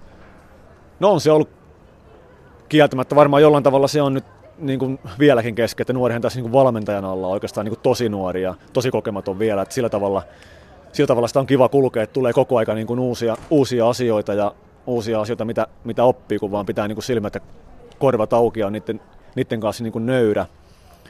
Kyllähän se pelaajarooli on, on kumminkin sit loppuimme aika helppo. Se on, se on fyysisesti totta kai rankka ja sun täytyy olla niin kuin siinä, siinä hetkessä läsnä koko aika, mutta mut sitten siinä on paljon muutakin, muutakin niin kuin peliä ja reenien ulkopuolella. Tämä, tämä valmentajan työ on taas aika niin kuin totaalista, jos sille antaa, antaa niin kuin kaikki sormet, niin se kyllä niin kuin vie ja ikinä niin kuin aika ei riitä ja, ja tota, sitä voisi vielä vähän niin kuin miettiä jotain. Et se on semmoista taiteilua, että, että koska, koska sitten niin kuin tähän hetkeen ajatellaan, että nyt ollaan valmiita ja, ja, ja nyt mennään ja koska pitää sitten vielä niin kuin se viimeinenkin kivi kääntää sieltä. Tapio Kangasniemi edessä ovat nyt nuo naistenkin EM-karsintaottelut Unkarissa, järjestävää maata Puolaa ja Viroa vastaan ja toinen turnaus sitten Puolassa heti perään. Onko Suomessa edellytyksiä? Miehiin satsataan paljon, mutta onko naisille jäänyt resursseja tarpeeksi, että voisi haaveilla vaikka siitä lopputurnauspaikasta? No en mä tiedä loppuviimein, onko sitten niin resursseistakaan kiinni, että sen taakse on tietysti totta kai niin kuin helppo mennä ja kyllähän se niin kuin jotain, jotain aina määrää, mutta kyllä se sitten niin kuin, niin kuin se, että miten, miten me pystytään niin kuin pelaajille tarjoamaan, miten me pystytään motivoimaan ne pelaajat.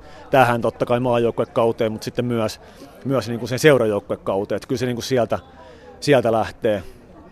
Kyllä mä vakaasti ajattelen sillä tavalla, että nyt on niin kuin muutaman vuoden kattonut, kattonut ja ollut tässä naisten maajoukkueen mukana päävalmentajana, niin kyllä se niin kuin oikeaan suuntaan on mennyt, se on, se on ihan varma varma asia. Sitten se, että koska se tulee niin kuin periaatteessa se, se onnistuminen tuloksellisesti, niin, niin, niin sitä mä en osaa sanoa.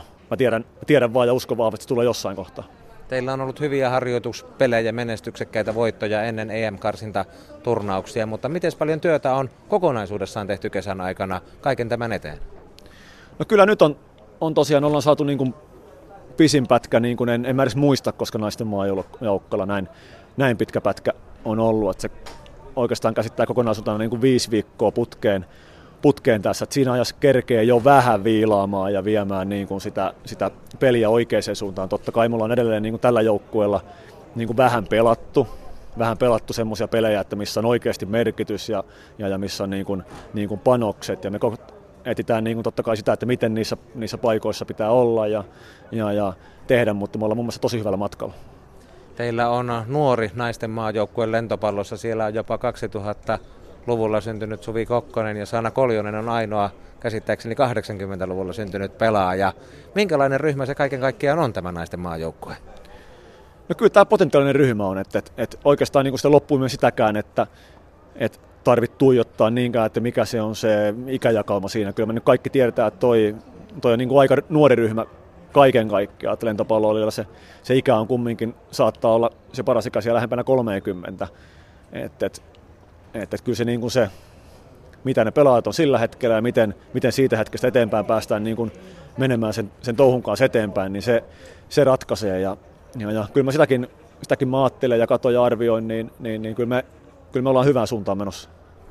Naistenkin lentopallon maailman ranking päivitettiin olympiakisojen jälkeen ja Kultamitalisti Kiina on siellä kärjessä, USA pronssimitalistina on kakkosena, Serbia hopeamitalistina kolmosena. Nyt tulevista vastustajista, joita vastaan Tapio nimi pelaatte, Puola on siellä 22, Unkari on maailmanlistalla 33, Viro 44 ja Suomen ranking on valahtanut 79 tuon valossa näyttää aika kovalta urakalta selviytyä EM-kisoihin tai jatkokarsintoihin, mutta kertooko maailman ranking koko totuuden? No ei missään nimessä kerro, että, että, että maailman rankingi kertoo niin oikeastaan se, että miten sä oot, oot menestynyt olympialaisissa, MM-kisoissa, olympiakarsinnoissa, MM-karsinnoissa ja sitten, sitten World Grand Prix-turnaus, mitä pelaa, pelaa kymmenkunta joukkuetta Euroopasta, ja kun me ei olla niissä, niissä käytännössä menestytty, niin se tarkoittaa sitä, että, että se rankingi niin tippuu tippua alaspäin. Et, et, et periaatteessa me ollaan tänä kesänä nähty Israelia vastaan, Portugalia vastaan, joka on niin kuin meidän siinä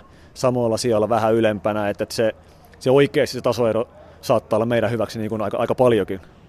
No onko se nyt niin, että tästä lohkosta, joka huomenna alkaa, niin onko se niin, että Puola etenee suoraan ja Suomi tappelee Viron ja Unkarin kanssa toisesta sijasta ja jatkokarsintapaikasta? No ei, jos multa kysytään, tai kun kysyt multa, niin ei ole, ei ole sillä tavalla. Että kyllä me lähdetään niin kuin siitä totta kai, että joka peliä, joka peliä tappelemaan ja voittamaan. Ja, ja, ja en mä näe mitään syytä, että miksei. Totta kai Puola on kova, kyllähän me kaikki se tiedetään. Ja, ja, ja laajuus, niin kuin materiaali on siellä, siellä ihan hurjaa ja ne pelaa niin kuin hyvässä sarjassa käytännössä, käytännössä niin kuin ratkaisujoukkueessa kaikki koko aikaa. Että kyllä me saadaan kova päivätyö sen eteen tehdä, mutta, mutta kyllä siihen mahdollisuudet on.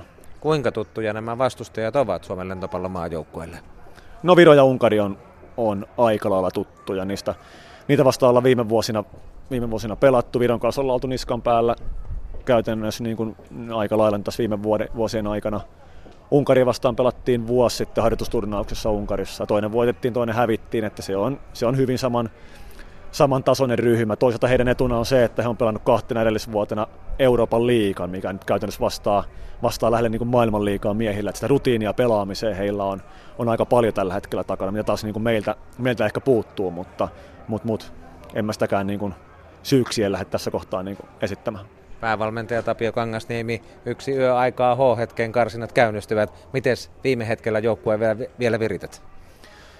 No joo, ne on varmaan niitä aika aika tyypillisiä viime hetken virityssä. Tämän, tämän tyyppinen turnaus kun on tulossa, niin kaikki kyllä joukkoista niin aistii sen, että sitä, sitä viritystä on niin kuin ihan valmiiksi siellä, siellä taustalla. Et sitten niin kuin pitää, pitää sen kanssa olla tarkkana, että ei viritä niin kuin yli sitä, tai ei päästä joukkoita sellaiseen tilaan, että ruvetaan niin kuin turhaan jännittämään asioita. Että siellä samaa lentopalloa lähdetään pelaamaan, mitä, mitä tähänkin asti. Ja, ja, ja, ja vältetään myös sitä, ettei ne stressitasot niin pääse liikaa siinä pomppaamaan pelaajilla, mutta ei myöskään valmennusjohdon.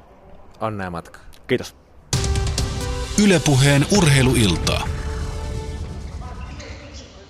Tässä kuuntelimme Timo Hoivalan kanssa Tapio Kangasniemeä, joka siis naisten kanssa Budapestissa Unkaria, Puolaa ja Viroa vastaan iskee kovin panoksin tulevassa viikonvaihteessa. Ja täällä Tanskassa puolestaan vastakkain ovat Suomi, Portugali, Ruotsi ja Tanska. Ja Portugali harjoittelee kuusikko peliä parhaillaan täällä Suomen huominen vastustaja ja kovin kantokaskessa, kun mietitään sitä EM-kisoihin selviytymistä, mutta Timo Hoivalalta asiantuntijalta kysyn, että miltä kuulostaa Tapio Kangasniemi valmentajana ja ykkösluotsina. Onko yhtä kova kuin mitä pelaaja urallaan maajoukkojen liberona?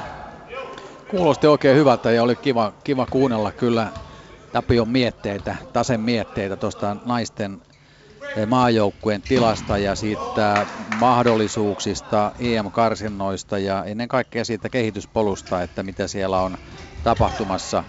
Mä pidin siitä, että hän arvioi tilannetta niin kuin rehellisesti ikään kuin vähän ulkopuolelta, niin kuin me ollaan täällä nyt täällä lehtereillä, että se arvio oli samanlainen, että hän ei ollut liikaa siellä joukkueen sisällä ja arvioimassa niin kuin sitä omaa työtään, vaan siinä oli koko ajan semmoinen niin kuin viisaus ja oikea näkökulma, että miten Suomen naisten lentopallomaajoukkueella tällä hetkellä menee. Ja toisaalta myös semmoinen niin aito usko siihen omaan tekemiseen, että ei pidä ketään kunnioittaa ja eikä mitään pidä pitää itsestäänselvyytenä, että Puola olisi meitä parempi tai Unkari olisi meidän tasoinen tai että Viro voitetaan aina, vaan että se, sillä tavalla mä haluan, että niin kun, miten Tapio toi asioita esille, että sillä pitää suhtautua niin kuin urheilussa joukkueen kehittämiseen rehellisesti omiin vahvuuksiin ja omiin heikkouksiin niitä kehittäen ja uskoen siihen tekemiseen ja kaikki on mahdollista.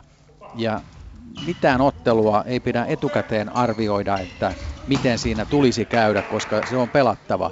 Ja semmoinen hyvä, hyvä oli just tässäkin, kun Puolaa, Puolaa niin kuin ikään kuin pidetään mielipiteissä tämän heidän lohkonsa suurena ennakkosuosikkina, mutta voittamaan pitää lähteä Puolakin vastaan ja se oli sellaista hyvää, kivaa, kuunneltavaa ja oikeanlaista meininkiä, että on ihan varma, että Tapio pystyy omaan joukkueensa välittämään samanlaisen tunteen. Se tunne tarkoittaa sitä, että joukkue pystyy pelaamaan sitä parasta lentopalloa, kun mennään kentälle. Ja sitten se mitataan ihan aidosti, että riittääkö se Puolaa vastaan, riittääkö se Unkaria vastaan, riittääkö se Viroa vastaan. Ei mitään selittelyjä, kova työ ja sitten lähdetään ottamaan niitä pisteitä. Että kyllä Suomen naisten maajoukkoilla on hyvä valmentaja ja, ja se on näkynyt myöskin tuolla tyttöjen puolella, että kuortaneilla tasejohdolla tehdään tosi, tosi hyvää työtä ja eikä mennä aina selittelemään, että raha ei riitä tai palloja on liian vähän tai polvisuoja kiristää tai kengät on pieniä tai jotain muuta. Että ne on, ne on niitä asioita, mikä ei valmentaja pidä koskaan lähteä, vaan tekemään kovaa työtä joka päivä se ratkaisee, kuinka hyvin jokainen harjoitus ja jokainen pelaaja hommansa tekee. Tähän perään on hyvä sitten kuunnella naisten ääntä. Sieltä maajoukkueen havain pelaajista yleispelaajana ja hakkurina viihtyvä Pauliina Vilponen saa seuraavaksi suuvuoron. Hänellä on LP-viestin pelaajana kokemusta myöskin kansainvälisiltä kentiltä Saksan maalta seurajoukkue puolella ja siellä Saksassa hän puolestaan pelaa parhaillaan joukkueen passari Kaisa Alanko, joten seuraavaksi heidän ajatuksiaan Aatto tunnelmissa ennen EM-karsinnan alkua. Ylepuheen urheiluiltaa. Naisten lentopallomaajoukkue on tehnyt paljon töitä kesän aikana ja nyt on H-hetki käsillä, kun Euroopan mestaruuskilpailujen karsinat ovat alkamassa. Pauliina Vilponen, vaikka niitä harjoituspelejäkin on pelattu, niin onko nyt sellainen hetki, jota on jo odotettu monta kuukautta? Totta kai ne karsinat on aina ne tosipelit. Harkkapelit antaa meille sen, mitä me tarvitaan, että me pystytään voittamaan näissä karsinnoissa. Mutta sitten kun ne karsinat alkaa, rytmi ja kaikki muu on ihan erilaista. Sinne lähdetään vain ja ainoastaan voittamaan. Kaisa Alanko, minkälainen kutina sinulla on nyt, kun H-hetki on käsillä? No mulla on myös ihan mahtava fiilis, että näitä pelejä on ottanut nyt tämän koko kesä ja tehnyt töitä sen eteen. Niin... Mitäs kaikkea kesän aikana on tehty? Harjoiteltu tietysti kovasti, mutta entäs taktiikka ja henkinen puoli ja kaikki muu? Joo, ollaan oltu kuortaneella ja siellä on menty kovaa punttia ja lajia ja kaikenmoista on meillä videopalaveritakin ollut ja tosi kovaa ollaan menty. Onko jäänyt yhtään kesällä aikaa lomailla? On jäänyt loma, aikaa lomalle, että meillä oli oma toiminen jakso siinä heinäkuussa, että silloin sai olla seuroissa tai kotona reenaamassa. Pauliina Vilponen, miten merkittävää aikaa eletään sinun urheilijan urallasi? Totta kai merkittävä siinä mielessä, että alkaa opinnot olemaan loppusuoralla. Tietyllä tavalla yksi etappi on päättymässä ja sitten on isot valinnat edessä. Ja tietenkin nyt monta vuotta on ollut maajoukkueen mukana, niin jokainen vuosi tuo aina jotain lisää. Että hienoja aikoja. Onko maajoukkuetoiminnassa naisten puolella tapahtumassa nyt jotain muutosta mielestäsi?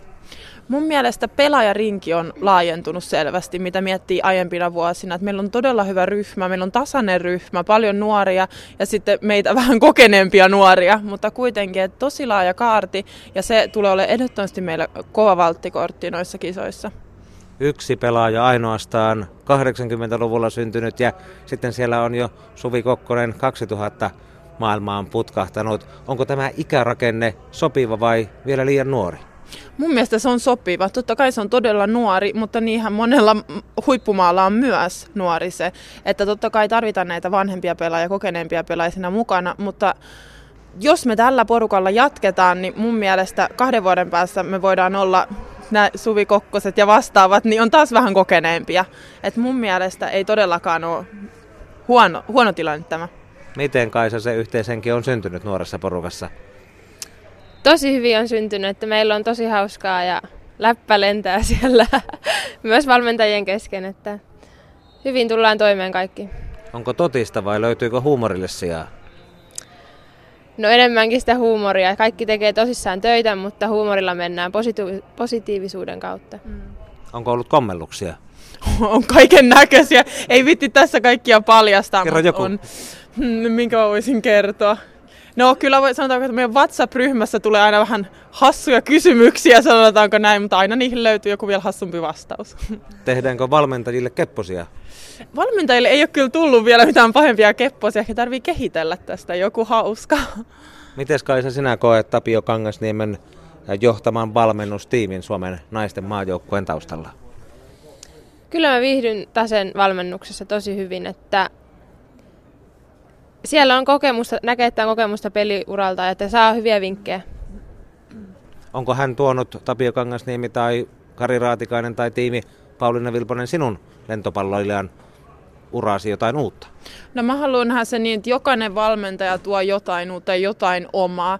Että ehkä Kase ja, Lase ja Kari on kumpikin sillä tavalla hyvin samanlaisia, että he on aika äijämäisiä. Että mä voisin sanoa, että ehkä semmoista tietynlaista asennetta on tullut heidän kautta yleensäkin meidän joukkueeseen, ei ainoastaan minulle. Pitääkö naisten lentopallossa olla miesten ja miesvetoinen valmennustiimi vai voisiko yhtä hyvin naiset valmentaa teidän porukkaanne? Totta kai voi olla myös nainen. Mari-Liisa Salmi, joka on meidän joukkueenjohtaja, hän on meitä valmentanut Kaisankin kanssa juniorimaajoukkueessa. Että mikä ettei. Miehiä vaan yleensä on enemmän, mutta mun mielestä se on vain hienoa kun näkee. Ja nyt olympiavoittaja Kiina, päävalmentaja nainen. Mun mielestä hieno juttu myös. No miten muuten koit Rion turnauksen järjestyksen Kiina, Serbia, Yhdysvallat, Hollanti. Monta kovaa putosi jo puolivälierissä. Kyllä, monta kovaa putosi, mutta toisaalta se oli hienoa katsoa, että uusia maita nousee aivan maailman huipulle. Just meille henkilökohtaisesti ehkä Hollannin nousu, eurooppalainen joukkue nousi rankingissa monta sijaa lyhyessä ajassa. Et ehdottomasti sieltä sai lisää itseluottamusta myös meidän joukkueeseen, että miksei me, jos he. Miten sinä katselit Rion turnausta ja sen tuloksia? No justiin sitä Hollannin joukkueen pelaamista katsoen, että niitä vastaan me ollaan itsekin pelattu, että kyllä niin, sinne tähtäisin olympialaisiin vaan. Mikä Riossa yllätti sinua naisten lentopallossa kaikkein eniten?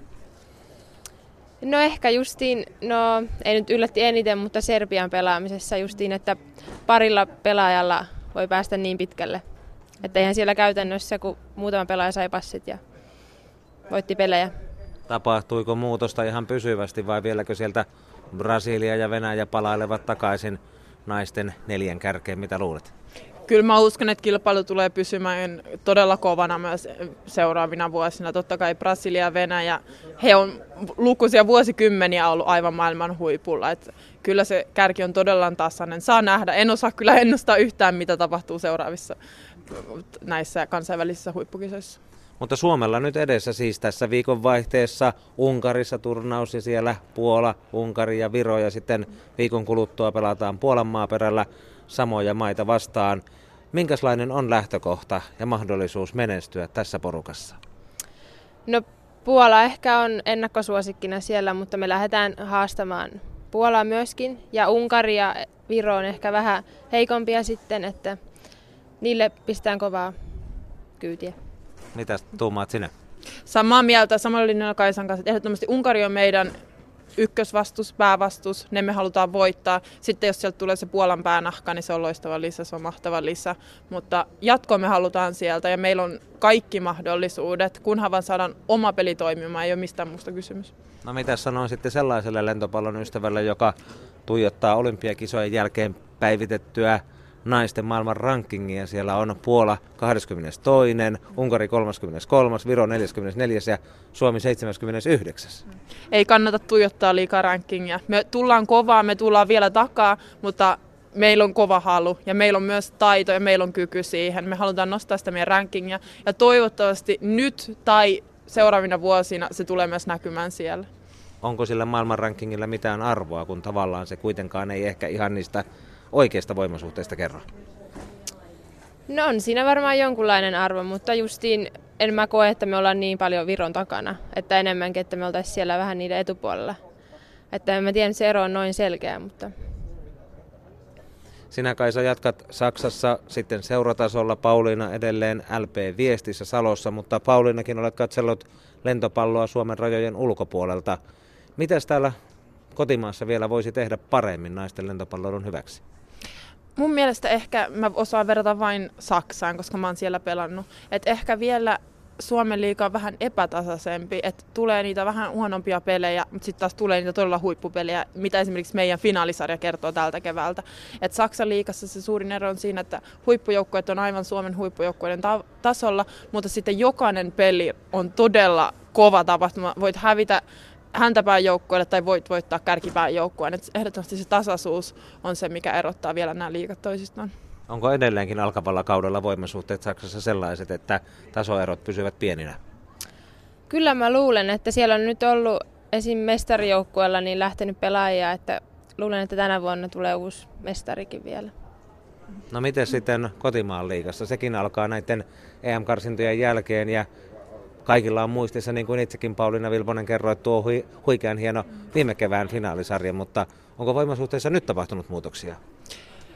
Mä osaan sanoa vain sen verran omasta puolestani, että kyllä se jäi, jäi hampaan koloon niin sanotusti viime keväästä, että kyllä ainakin me viestin kanssa ehdottomasti lähdetään tavoittelemaan sitä kultaa, mutta niin lähtee moni muunkin. HPK on hyvä joukkue, siellä on moni muukin todella kovassa tikissä niin sanotusti, että kyllä mä toivon ja mä uskon siihen, että Suomen liigakin on menossa lähemmäs sitä tasaisuutta ja lähemmäs sitä, että jokainen peli ratkaisee, jokainen peli on todella kova.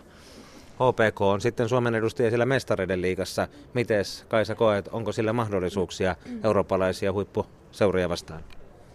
Kyllä, on mahdollisuuksia. En ole kyllä nähnyt HPK on tässä pelaavan, mutta kyllä mä uskon, että siellä ne pääsee, voi ne voittaa siellä pelejä. Mm. että... Mutta maajoukkueella, niin maajoukkueella nyt edessä ne tärkeät pelit. Puola, Unkari ja Viro kahteen otteeseen kahtena viikonloppuna. Miten ladataan, kun huomenna alkaa? Miten saadaan paras terä irti joukkueesta? No, käydään aamupalalla ja aamureeneissä ja sitten vähän videopalaveria ja sitten keskittyminen sinne peliin täysillä. Ja kyllä mä uskon, että joukkueelta löytyy niinku semmoinen ekstra lataus tähän peliin, kun ollaan niin kauan tässä reenattu. Nimenomaan mun mielestä me mennään yhdessä, me mennään joukkueena, me ollaan kaikki tasaisia, me tullaan kaikki tekemään pisteitä, me tullaan taistelemaan toistemme puolesta, toistemme eteen, sillä me tullaan voittamaan. Kiitoksia ja onnea peleihin. Kiitos paljon. Kiitos. Ylepuheen urheiluiltaa. Passari Kaisa Alanko ja yleispelaajana ja hakkurina viihtyvä Pauliina Vilponen siinä haastattelussa naisten lentopallon maajoukkueesta. Miten Timo on, kun porukassa on ainoastaan Saana Koljonen syntynyt 80-luvulla ja siellä on jopa vuonna 2000 maailmaan putkahtanut Suvi Kokkonen ja muut pelaajat 90-luvulla syntyneitä, niin onko nyt jo mahdollista oikeasti taistella EM-lopputurnauspaikasta 16 huipennukseen pääsystä vai ovatko parhaat vuodet sittenkin vielä edessäpäin? Ei se varmaan tuosta ikäjakaumasta joudu, että mehän tiedetään, tai ainakin itse ajattelen niin, että, että naisten puolella saatetaan jo va- erittäin nuorena, jopa 15-16-vuotiaana olla ihan siellä eh, lähes maailman huippua. Lähes maailman huippua ja tota, siihen ei kannata tuossa kyllä kovin paljon laittaa painoarvoa, että tuossa mikä tuli jo haastattelussakin esille, niin mun mielestä se on tärkeää, että joukkueesta löytyy sitä syvyyttä, on nuoria ja hyviä nuoria, on kokemusta, niin siitä tulee niin kuin se toimiva joukkue. Että ilman muuta mä ajattelin itse niin, että, että nyt on se paikka ottaa EM-kisapaikka. Jos ajattelee, että se on jossain, tämän joukkueen tavoite on kolmen tai neljän vuoden päässä, niin kukaan ei tiedä, mitä vastustajat ovat sillä hetkellä. Se on tänään ja tässä ja nyt. Ja sellaisia projekteja on tärkeitä urheilussa, mutta sitä niin sanottua tulos, tulosvastuuta, niin sitä ei voi siirtää kovin kauas eteenpäin. Se on pikkusen niin kuin itsensä huijaamista jollain tavalla. Yle puheen urheiluiltaa lentopallolähetystä Tanskasta on jäljellä vielä kolme varttia ja Portugali harjoittelee täällä Synneborgissa parhaillaan hallissa huomista Suomi-ottelua silmällä pitäen. Maailmanliigassa Alex Ferreira, Marcel Chill, Hugo Kaspar, André, Marco Ferreira, Fabricio Silva, Miguel Passarina ja Joao Fidalgo liberona olivat aloituksessa ja nyt ovat joukkueet kuusikko harjoituksissa ja Timolla olisi taas mahdollisuus vähän kertoa radion kuulijoille, että miltä se Portugalin iskukuki näyttää, kun huomenna sitten tosi hetki koittaa Suomea vastaan kello 17. Kyllä Portugalin harjoitus on ollut erittäin laadukas kaiken aikaa ja se mikä tässä niin kun pistää silmään, mitä joukkue on painottanut tässä harjoituksessa on tuo puolustuspelaaminen ja puolustustekniikan hiominen, eli joukkue tulee olemaan kyllä ihan varmasti sellainen, että että helpolla, jos Portugali vaikka häviäisi Suomelle kaksi erää, niin tuo porukka ei ole lyöty missään vaiheessa. Se näkee nyt jo, että joukkue on erittäin kovalla työmoraalilla, harjoittelee ja on tuollainen puolustukseen rakentava joukkue ja kuitenkin sitten siellä on kovat, kovat lyöntimiehet.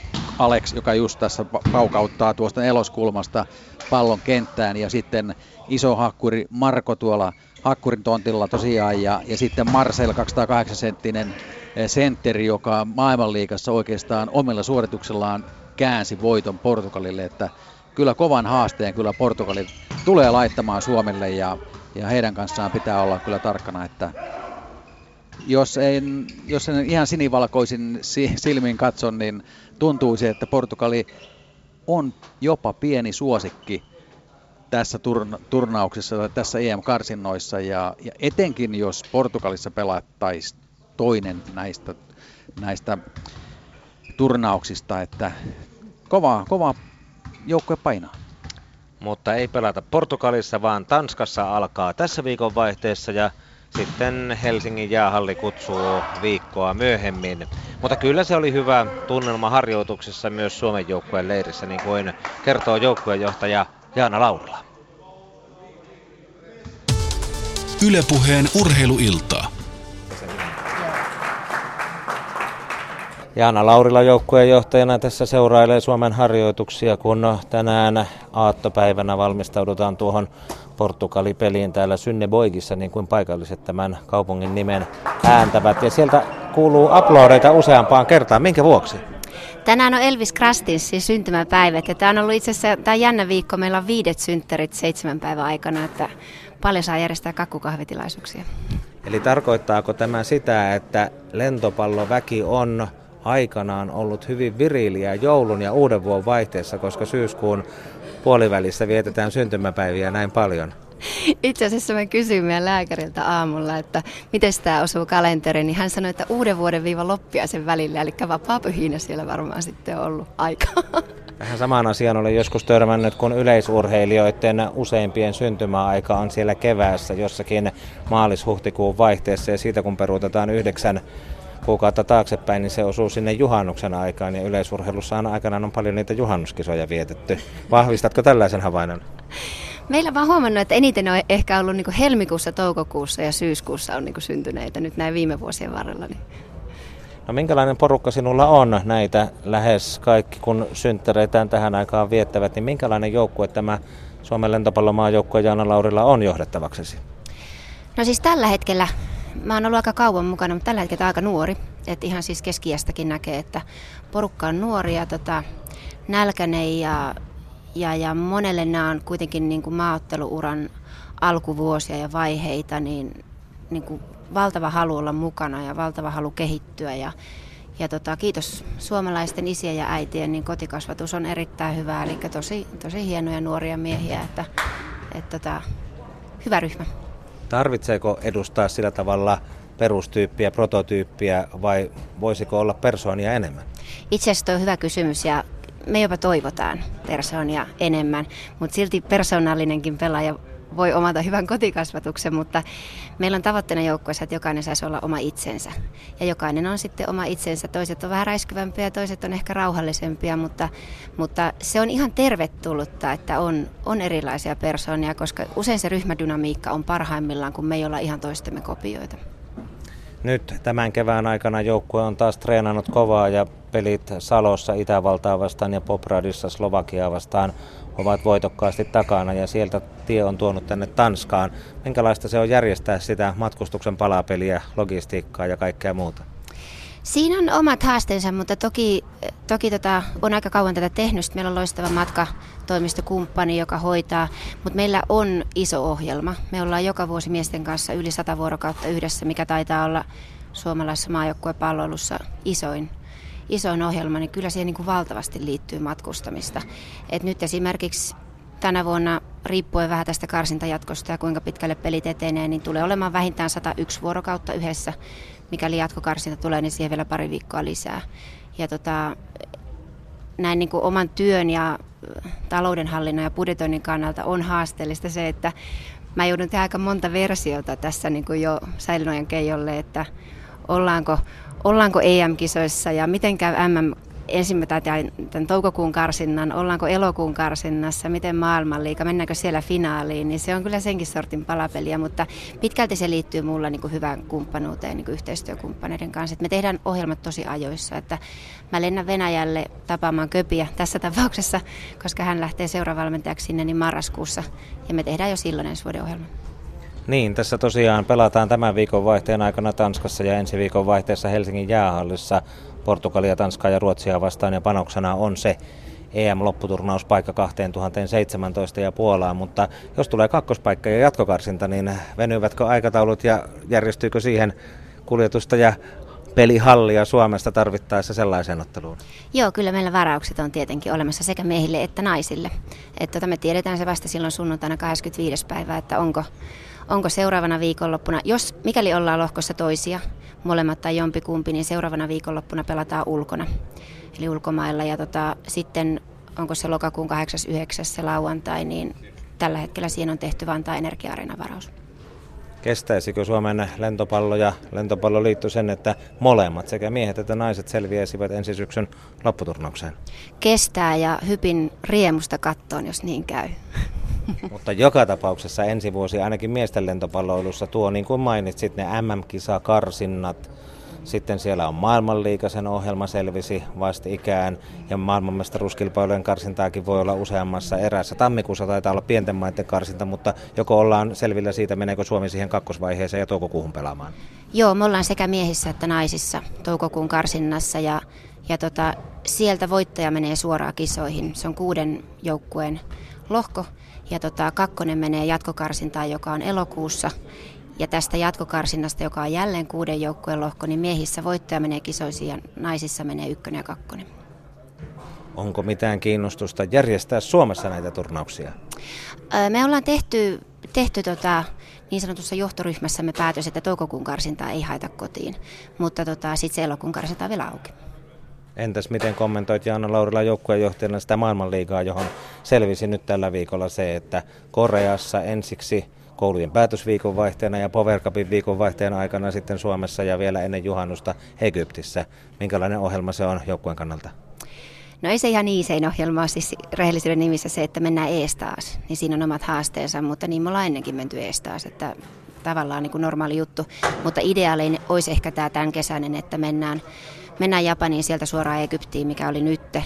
Mutta tota, toisaalta on niin kuin mahtavaa, että me päästään pelaamaan meidän junioreiden eteen. Että kyllä me mielellään matkataan tänne kotiin. Sitten oma haasteensa on se, että me mennään jälleen Egyptiin ja siellä on Ramadan ja se tarkoittaa, että se tuo meille omat ihan käytännön niin kuin elämän haasteet ravinnon ja muun kanssa, mutta tota, nyt ollaan tästä kesästä kyllä kokeneempia siinäkin, että, mutta tota, onnistuu ja järjestyy joko nyt kun Vantaalla pelataan Power Cupia ja maailmanliikaa samaan aikaan Suomessa, joko nyt nähdään ensimmäiset Hartwall Areenan lentopalloottelut?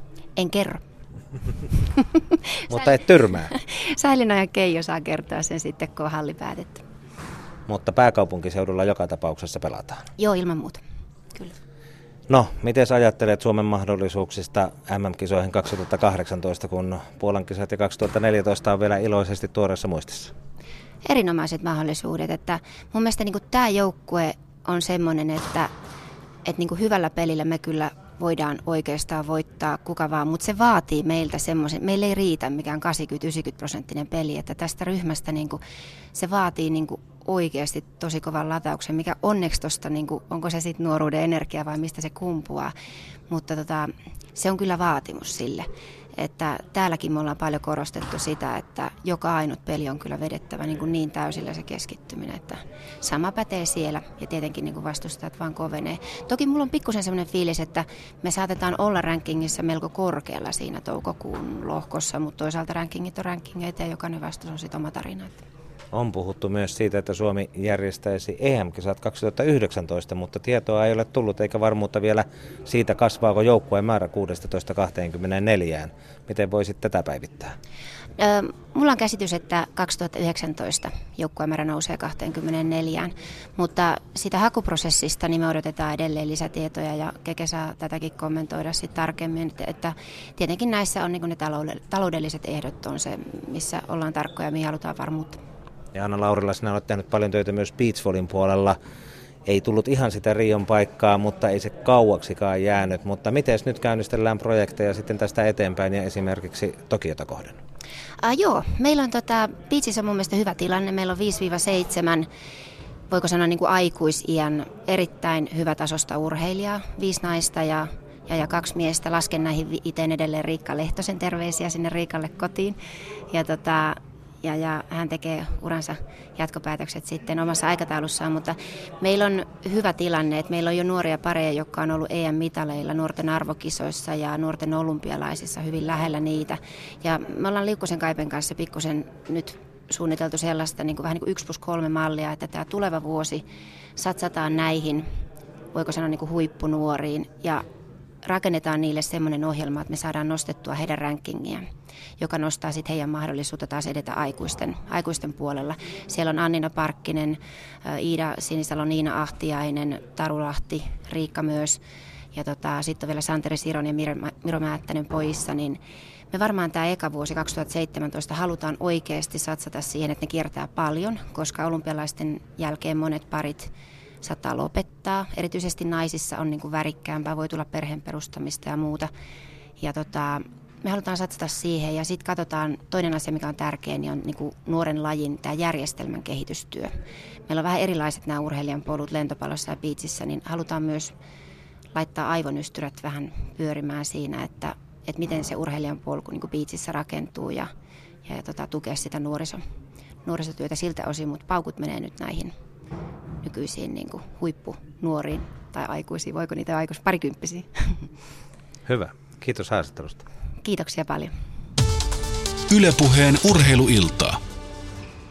Joukkuejohtaja Jaana Laurila on monessa mukana suomalaisessa lentopalloilussa ja koko äijäköörin taustalla sitten aina arvoturnauksesta toiseen. Ja niin kuin tuosta haastattelusta kuultiin, niin paljon hänen toimenkuvansa kuuluu myös tuota suunnittelutyötä. Hän halusi myös beachvolleyin liittyen vielä vinkata silmää haastattelun jälkeen, että kun Riikka Lehtosen ja Taru Lahden pisteet todennäköisesti riittävät ensi kesän beachvolleyin MM-kisoihin, niin hän välttämättä ei usko siihen, että Lehtosen ura vielä päättyisi, vaikka se Rion paikka jäikin saavuttamatta. Siinä oli monenlaista uutisen tynkää tuossa haastattelussa, muun muassa se, että MM-karsintoihin 2018 kisoihin Suomi joutuu miehissä ja naisissa siihen kakkosvaiheeseen. Viimeksi hän mentiin suoraan kolmoseen. Se oli vähän erilainen systeemi ja Popradista Slovakian ja muiden kustannuksella kisoihin. Ja sitten tuo 2019 EM-kisa hakemus ja Suomen mahdollinen isännyys. Se on vieläkin vaiheessa, vaikka piti tulla niitä tietoja jo tammikuussa, maaliskuussa ja kesäkuussa, mutta vieläkään ei ole päätöstä siitä, että pelataanko 16 vai 24 maalla ja kuka isännöi. Ja sitten vielä melkein nostaisin tuon maailmanliikan ja kotipelit siinä Power Cup viikonvaihteessa, kun Vantaa isännöi ja 10 000 lentopalloihmistä on pääkaupunkiseudulla ja Keijo Säilynoja jokeritaustainen toimitusjohtaja on lentopalloliitolla ja areenassa isossa Helsingissä ei ole koskaan lentopalloottelua nähty ja nyt olisi kolmeen peliin perjantaille ja lauantaille ja sunnuntaille 10 000 potentiaalista lentopallon katsojaa, jotka pienemmillä paikakunnilla Power joudutaan jakamaan kahteen ryhmään. Kaikki eivät pääse kaikkia pelejä näkemään, niin mitä sanot Timo Hoivala, jos ollaan vähän ilkeitä ja varastetaan tästä vähän uutisen tynkää ja ynnätään yhteen, että nyt on aika lähellä, että Hartwall Areenassa lentopalloakin nähtäisiin kesäkuun toisessa viikonvaihteessa 2017. Kyllä, ju, just, just näin, että ei, ei viedä tosiaan tätä tiedotustilaisuuden luonteeksi, että Hartwall Areenassa pelataan, mutta kyllähän se sieltä nyt niin kuin näyttää ja onhan tässä niin kuin se paikka, milloin se kannattaisi nyt viedä sinne isolle areenalle ja tehdä siitä kunnon tapahtuma ehdottomasti, että kyllä mä jotenkin näen sen tiedotustilaisuuden, missä Keke Säilönoja astelee sinne hymyssä suin esiin, esiin ja, ja tulee kertomaan tästä. Toivottavasti näin tapahtuu. No onko siellä tiedotustilaisuudessa mukana se yksi hemmo, joka ei ole koskaan ollut oikein lentopalloa katsomassa? Saattaapa sekin hemmo sieltä löytyä takarivistä. Mutta jatketaan vielä maajoukkueiden ympärillä. Siirrytään kohta suoraan yhteyteen Budapestiin ja Toni Flinkkiin, mutta meillä on tässä vielä pari maajoukkueen taustahenkilöä esittelemättä. Otetaan heistä seuraavaksi esiin lääkäri Jari Syrjänen kertomaan vähän tuosta terveystilanteesta maajoukkueeseen liittyen. Ylepuheen urheiluiltaa. Jari Syrjänen lentopallomaajoukkueen lääkärinä. Suomi on vetänyt kovan harjoitusjakson keväällä ja pelannut myös näitä valmistavia maaotteluja Itävaltaa vastaan Salossa ja sitten Popradissa Slovakiaa vastaan. Ja nyt on matka tuonut tänne Tanskaan. Synneboy, niin kuin paikalliset sanovat, on kaupungin nimi. Minkälaisessa vireessä lääkärin silmin Suomen joukkue on tällä hetkellä? No, tällä hetkellä joukkue on hyvässä kunnossa ja suurempia terveysongelmia ei tällä hetkellä ole. Miten joukkue on kestänyt matkan rasitukset, kun Slovakiasta Tanskaan kuitenkaan matkaa ei ihan noin yksinkertaisesti välttämättä tehdä? No, sitä harjoiteltiin kesällä jo maailmanliigassa ja hyvin se sujuu. Kuinka kauan matka kesti sieltä Slovakiasta tänne Tanskan maalle? No se oli jotain 15-16 tunnin luokkaa vissiin. Mitä pelaajien pitää nyt huomioida, kun pelataan kolme peräkkäistä ottelua ja panokset ovat kovat? Aattoillassa eletään ja perjantaina tositoimet käynnistyvät.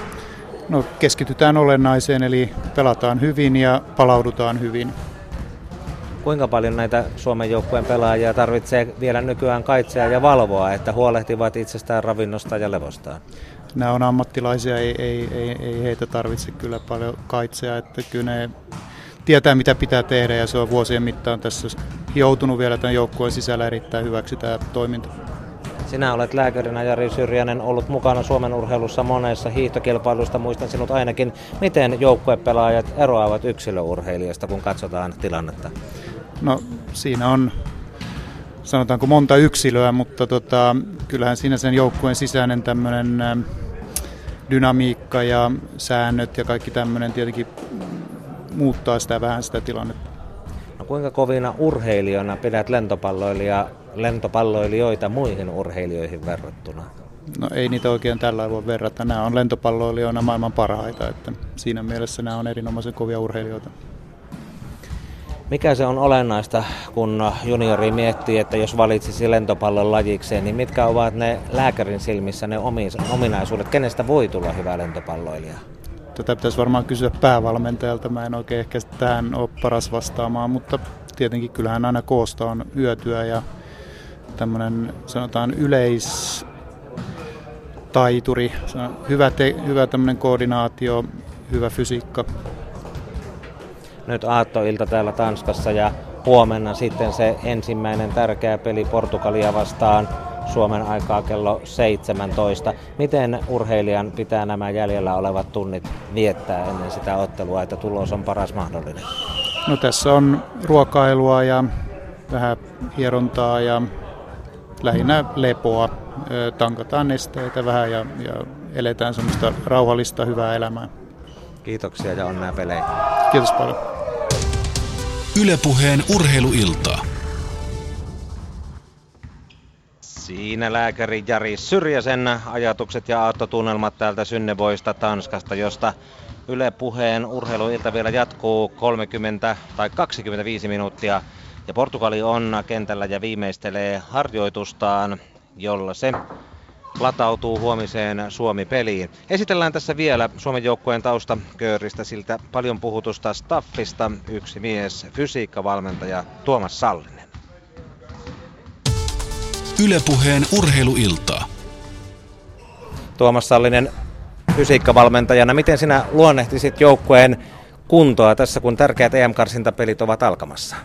Joukkueen kunto on ihan aikataulun mukaisesti nousussa ja nyt vasta oikeastaan tähän on tähdätty näihin, näihin peleihin ja pelithän se näyttää sitten.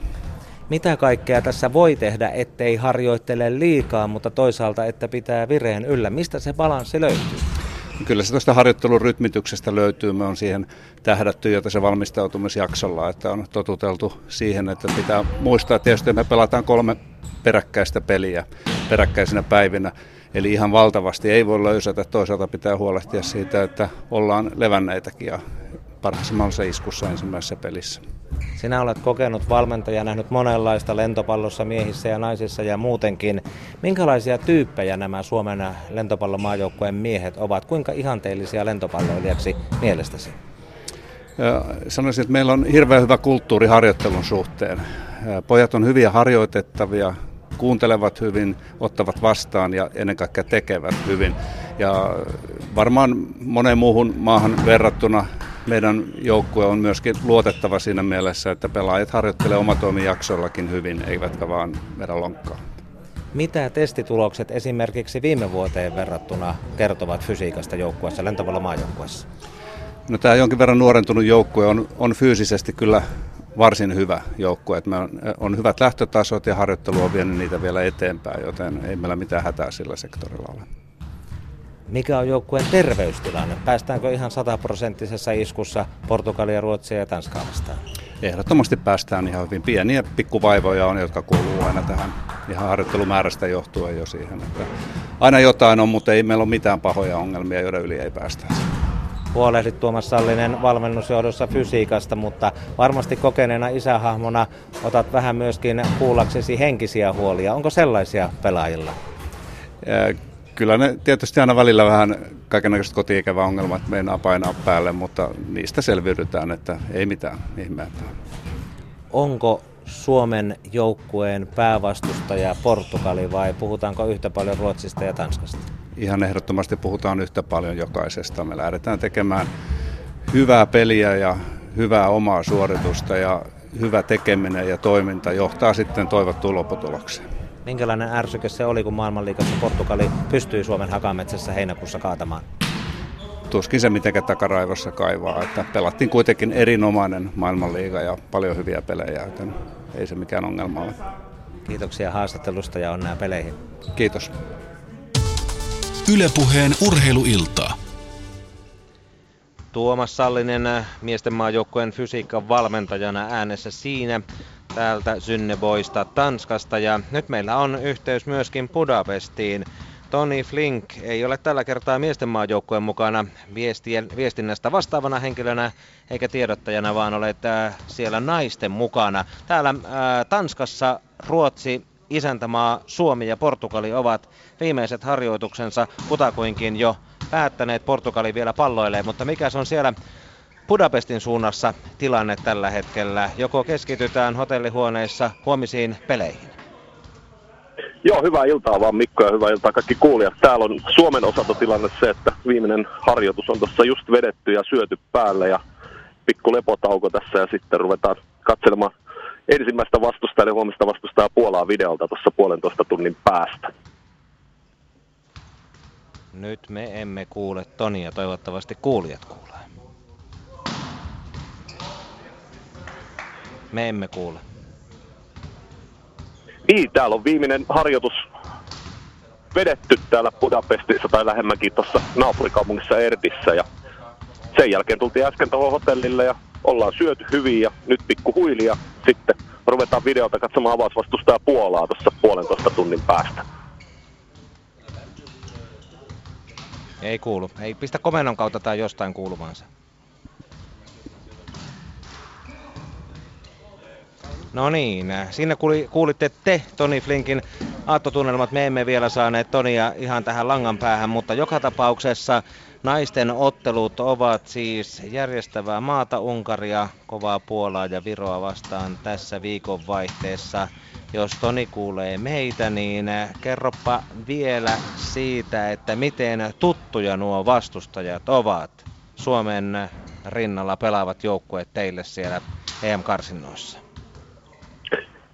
No tietysti Viro on näistä vastustajista ylivoimaisesti tutuin Viron kanssa. Naisten maajoukkue on pelannut tässä jo viime vuosien aikana useita kertoja. Sitten Unkarin kanssakin muutamia pelejä. Puola on vastustajista vierain, mutta Puola nyt on vieras vastustaja kaikille tällä hetkellä, koska Puolan joukkue on uusiutunut niin paljon tässä viimeisen kahden vuoden aikana. Ja heidän esimerkiksi viime kauden olympiakarsinta joukkueesta seitsikosta vain yksi pelaaja, eli passari Joana Volos on enää mukana tässä joukkueessa, joten Puola on sellainen mysteeri, mutta toki me ollaan nähty nyt 5-6, taitaa olla Puolan peliä tuossa videolta, joten kyllä Puolakin tutuksi tässä on tullut.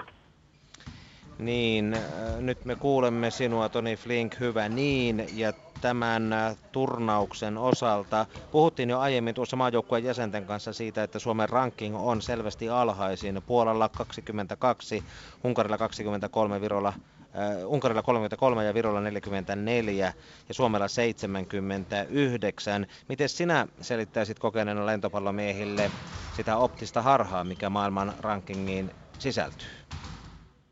Niin itse mä katsoisin maailman rankingin ja katsokin niin, että mä katson ensimmäistä 25 sijaa edes jonkinlaisella vakavuudella ja sitten kaikki mitä sen alapuolella on, niin on enemmän tai vähemmän tota optista harhaa, niin kuin Mikko sanoit. Että Sevin ranking ehkä, eli Euroopan lentopalloliiton ranking kertoo sitten jo vähän enemmän ja vähän tarkemmin siitä näistä voimasuhteista, että maailman rankingissa, kun niitä pisteitä saa vannoista arvokisoista, niin se ei anna näille sitten kärki kymmenikön jälkeen oikein Euroopassa minkälaisia pisteitä. Toi Sevirankin kertoo sitten paljon tarkemmin. Päävalmentaja Tapio Kangasniemi haluaa heittää romukoppaan lähtökohdat ja pelaajatkin itse uskovat siihen, että mahdollisuuksia on. Kakkospaikkakin olisi kova saavutus ja silloin jatkokarsintoihin mahdollisuus. Ja toinen lohko, josta sitten vastustajaa etsitään, on sellainen, jossa Bulgaria on maailman rankingin 17, Romania 31, Sveitsi 44 ja Montenegro 66. Pitäisi tietysti mennä päivä ja hetki ja peli ja turnaus kerrallaan, mutta olet varmasti Toni Flink vähän vilkuillut sinne toiseenkin lohkoon. Niin, kyllä, kyllä mä oon vilkuillut. Näyttää kyllä vahvasti siltä, että kukaan muu tästä porukasta ei ole sinne vilkuillut, mutta kyllähän me toimittajat sellaisia pikko ollaan, että me niitä katsotaan. Ja kyllähän se niin realismi numeroissa olisi se kakkospaikka, joka Suomelle – Suomelle tässä niin kuin se voitto olisi tässä lohkossa, siitähän ei pääse mihinkään, mutta haluaisin kuitenkin sen niin kuin ton Puolan viime vuosien vaikeudet nostaa. He oli 2000-luvun ensimmäisen kymmenen vuoden aikana kuitenkin Euroopan ykkösmaa käytännössä, mutta sen jälkeen Alamäki on ollut melkoinen joukkue, se on valtava vaihtuvuus, siellä on huhujen mukaan ainakin riidelty aika paljon ja läheskään kaikki tähtipelaajat ei siinä joukkuessa ole, niin kyllä mäkin niitä katseita mieluummin näihin seuraavaan kolmeen päivään loisin kuin sitten seuraaviin siitä seuraaviin tota, seuraava viikko ja siitä seuraaviin mahdollisiin jatkokarsintoihin. Mutta se kakkospaikka, niin kuin sanoit, niin se niin kuin toimittajan näkökulmasta munkin mielestä se realistisin vaihtoehto. Ja silloin pitää vähän katsoa sinne lohkoon ja sitä Romanian suuntaan niin kuin ennakkoon. Mites Toni, kun Mikko jo tuossa totesi, että olet pitkään ollut täällä miesten puolella, niin onko ne ilot ja murheet samanlaisia riippumatta siitä, ollaanko naisten maajoukkojen mukana vai miesten maajoukkojen mukana? Toi on Timo erinomainen kysymys ja mietin, mietin sitä paljon tota, näiden naisten mukaan lähtiessä ja tietysti naisten lentopallon kanssa on muutakin ollut tekemissä, että ei, ei, ei täällä mitään valtavia yllätyksiä ollut odotettavissa, mutta tämä on, tämä on äärimmäisen paljon samanlaista. Sanotaanko, että ehkä niin kuin, no huumori on erilaista, siitähän nyt ei pääs mihinkään, mutta tota, kaikki, kaikki muu niin kuin mun mielestä tässä toimii ihan samanlaista. Päävalmentaja Kangasniemi on hyvin samantyyppinen kuin päävalmentaja Sammelvuo. Samanlainen johtamistapa, tämmöinen hyvin, hyvin pelaajalähtöinen ja ihmislähtöinen ja ollaan, ollaan hyvällä mielellä matkassa ja muuta. Niin mä en näkisi niin kuin, tai näkisin tosi vähän eroa siitä, että minkälainen Suomen naisten lentopallomaajoukkue ja miesten lentopallomaajoukkue on. Sanopas Toni Flink, jos olisit Radio Suomen levylautakunnassa ja sieltä eetteriin kajahtaisi lentismuijien kappale Me tässä, niin montako pistettä antaisit nollasta kymppiin? Mä annan, mä annan sen kymmenen pistettä. Mä kun kuulin sen, tytöt sen mulle soitti etukäteen ja kysyi, että voidaanko me julkaista tämä, niin lirautin pienen kyyneleen siinä vaiheessa. A sen takia, päällimmäisenä, että kuinka hienon duunin he oli keskenään tehneet, se yhteishengen kuvaus, jota tämmöisen tekeminen. Ja sitten sen lisäksi se oli, se oli niin kuin laadukkaasti tehty video, josta ihailen, koska itsekin niitä on tässä muutamia elämän aikana tehnyt. Ja siinä niin kuin, se kuvasti hyvin tätä touhua. Palataan Toni Flink sinun kanssasi vielä Budapestista yhteyteen ennen kuin lähetysaikamme loppuu, mutta päästetään nyt ääneen Lentis muijat, eli Keskitorjua Mikaela Matseen yleispelaaja Noora Kosonen ja Libero Roosa Koskelo kertomaan ja vähän näytteiden kerran taustoittamaan, mistä oikein on kyse, kun Lentis muijat laulavat metässä. Ylepuheen urheiluiltaa. Come on! Runtua, runtua, tää on meidän Lena. Vastustajan nesteessä aina joutuu pelaa. Pärmiksen lempiliike ihan perinteinen. Älä selitä, nyt loppu päriseminen.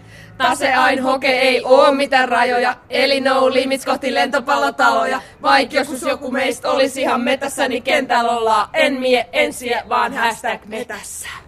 Aattotunnelmissa ollaan edelleen myös naisten maajoukkueen ympärillä, mutta urheilukansaa ja lentopalloväkeä on ihastuttanut tässä hienosti elo syyskuun vaihteessa, kun lentis muijat ja me tässä video putkahti eetteriin oikein ryminällä. Mistä kaikki on saanut alkunsa, kun lentopallomaajoukkueessa Mikaela Matsen, Roosa Koskelo ja Noora Kosonen olette räppäämässä ja vielä omin käsin tehdyn kappaleen ympärillä. Mistä se kaikki alkoi? No me kuoltiin silloin, tässä on Paanasen Iidakin ollut meillä sanottamassa tätä, niin me tajuttiin, että nyt on taas porukka kasassa ja viestiaikana tehtiin yksi räppi ja nyt saateltiin, että tästäkö se taas lähtee ja niin lähti. Otettiin vähän next level, että otettiin musiikkivideot ja kaikki messi.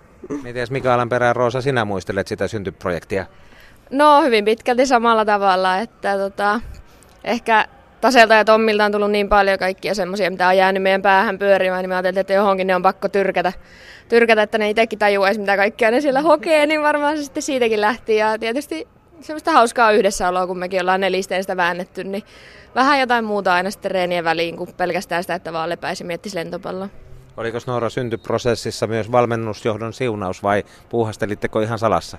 Ihan salassa kyllä puuhasteltiin tätä, että tuli eilen ihan kaikille yllätyksenä se, kun sitten esitettiin se illalla tuolla ensin koko joukkueelle ja sitten sen jälkeen lisättiin sinne YouTubeen, niin oli ihan salaisuus loppuun asti. No miten tuo sävelpuoli ja biitti, kenen käsiala se on? biitti on Sintekin, sellainen käyttäjä YouTubessa. Ja sitten sanathan on siis ihan meidän keksimät, että kyllä. Hmm. No kuinka paljon niitä sanoja hiottiin vai menikö kertalaakista kaikki kohdalleen? No kyllä ne aika hyvin meni, että muutama pieni viilaus, mutta silleen haluttiin, että jokaisesta tulee vähän semmoista, mikä kertoisi myös jotain, jotain että ehkä ne sitten, kun kuuntelee useamman kerran, niin aukeaa ehkä vähän enemmän ulkopuolisillekin, että vähän semmoisia sisäpiiri, piirijuttuja, mutta kyllä me hyvin sanat keksittiin tosi nopeasti. No kun video räpsähti tuossa elosyyskuun vaihteessa ruutuun, niin miten Mikaela, minkälainen oli palaute joukkueen sisältä, ensimmäiset reaktiot? No ensi, ensimmäisessä näyttökerrassa siellä oli vähän semmoista hiljasta, että, että mikähän tässä nyt alkoi pyörimään, mutta sitten kun sieltä alkoi tulla sitä tekstiä, niin kyllähän se sitten iski aika syvälle. Ja kun katsottiin putkea uudestaan, että vaikka kaikki varmasti kuuli, mitä siellä sanottiin ja, ja tosiaan someen levisi aika nopeasti. Menikö joukkueen sisällä kaikille läpi ja tuliko hyväksyntää? Tuli, tuli, että naurahuksia. Mietittiin vähän, että ottaako hyvällä ihan kaikkia sanoja, mutta onneksi tämä on ihan huumoritajusta porukkaa. En tiedä, oliko noin miehet sitten. no miten valmentajat kommentoivat? Ei valmentaja mitenkään. Vähän aluksi meinasi olla että mitä te nyt oikein juonitte, kun me pyydettiin, että voidaanko pitää palaveri, että meillä on, meillä on vähän asiaa koko porukalle ja staffi pitää saada mukaan. Että vähän oli aluksi, että mikähän juttu tämä oikein on, mutta sen jälkeen kyllä otti tosi hyvin kanssa staffi vastaan ja kyllä hekin nautti siitä. Lentismuijet ja metässä. Minkälaista palautetta on tullut sitten maajoukkueen ringin ulkopuolelta, tuttavilta ja ystäviltä? Siis ihan loistava palautetta, että itsellekin on tullut oikeasti paljon niin kuin viestejä ja kommentteja siitä, että ehkä yksi lemppari oli, että yksi tuttu tuolta kotikonnulta niin pisti, että reenien jälkeen oli vähän vituttanut, mutta ei vituta enää, että hashtag metässä. Se oli niin kuin ehkä paras kommentti, tuli tosi hyvä mieli. Onko nyt virallista, että voidaan teidän porukkaana ja lentopallomaajoukkuetta kutsua nimellä Lentismuijat? Eiköhän sitä ole kutsuttu tähän asti Lentismuijiksi, että se oli vaan niin kuin, ihan niin kuin, ei meidän tarvinnut edes miettiä sitä, että mi, miksi me kutsutaan ja vähän niin kuin, että Lentismuijat esittää, että tämä on, tämä on meidän juttu ja tässä me ollaan. Ja vähän kuin naisten lentopallokin vähän, ei, ei ole niin esillä kuin miesten, niin oli sitä pakko vähän tuoda esille. Mm, erinomaista työtä sinällä sillä sektorilla ja varmasti uusia ystäviä tulee lentis muijat naisille, mutta miehet ovat suhtautuneet siihen lempinimeen vähän nihkeästi ja äijätkään ei ole mennyt ihan täysillä läpi, mutta mikäs Roosa olisi naisten ehdotus miesten maajoukkueen nimeksi porukalla? no, en osaa oikein tuohon kyllä vastata, mutta että ehkä pidetään kuitenkin se äijät. Mun mielestä se kuvaa hyvin, että on äijämäistä meininkiä, että ehkä enemmän se äijät kuin se lelut ja ne muut nuijat, mistä me laulettiin siinä.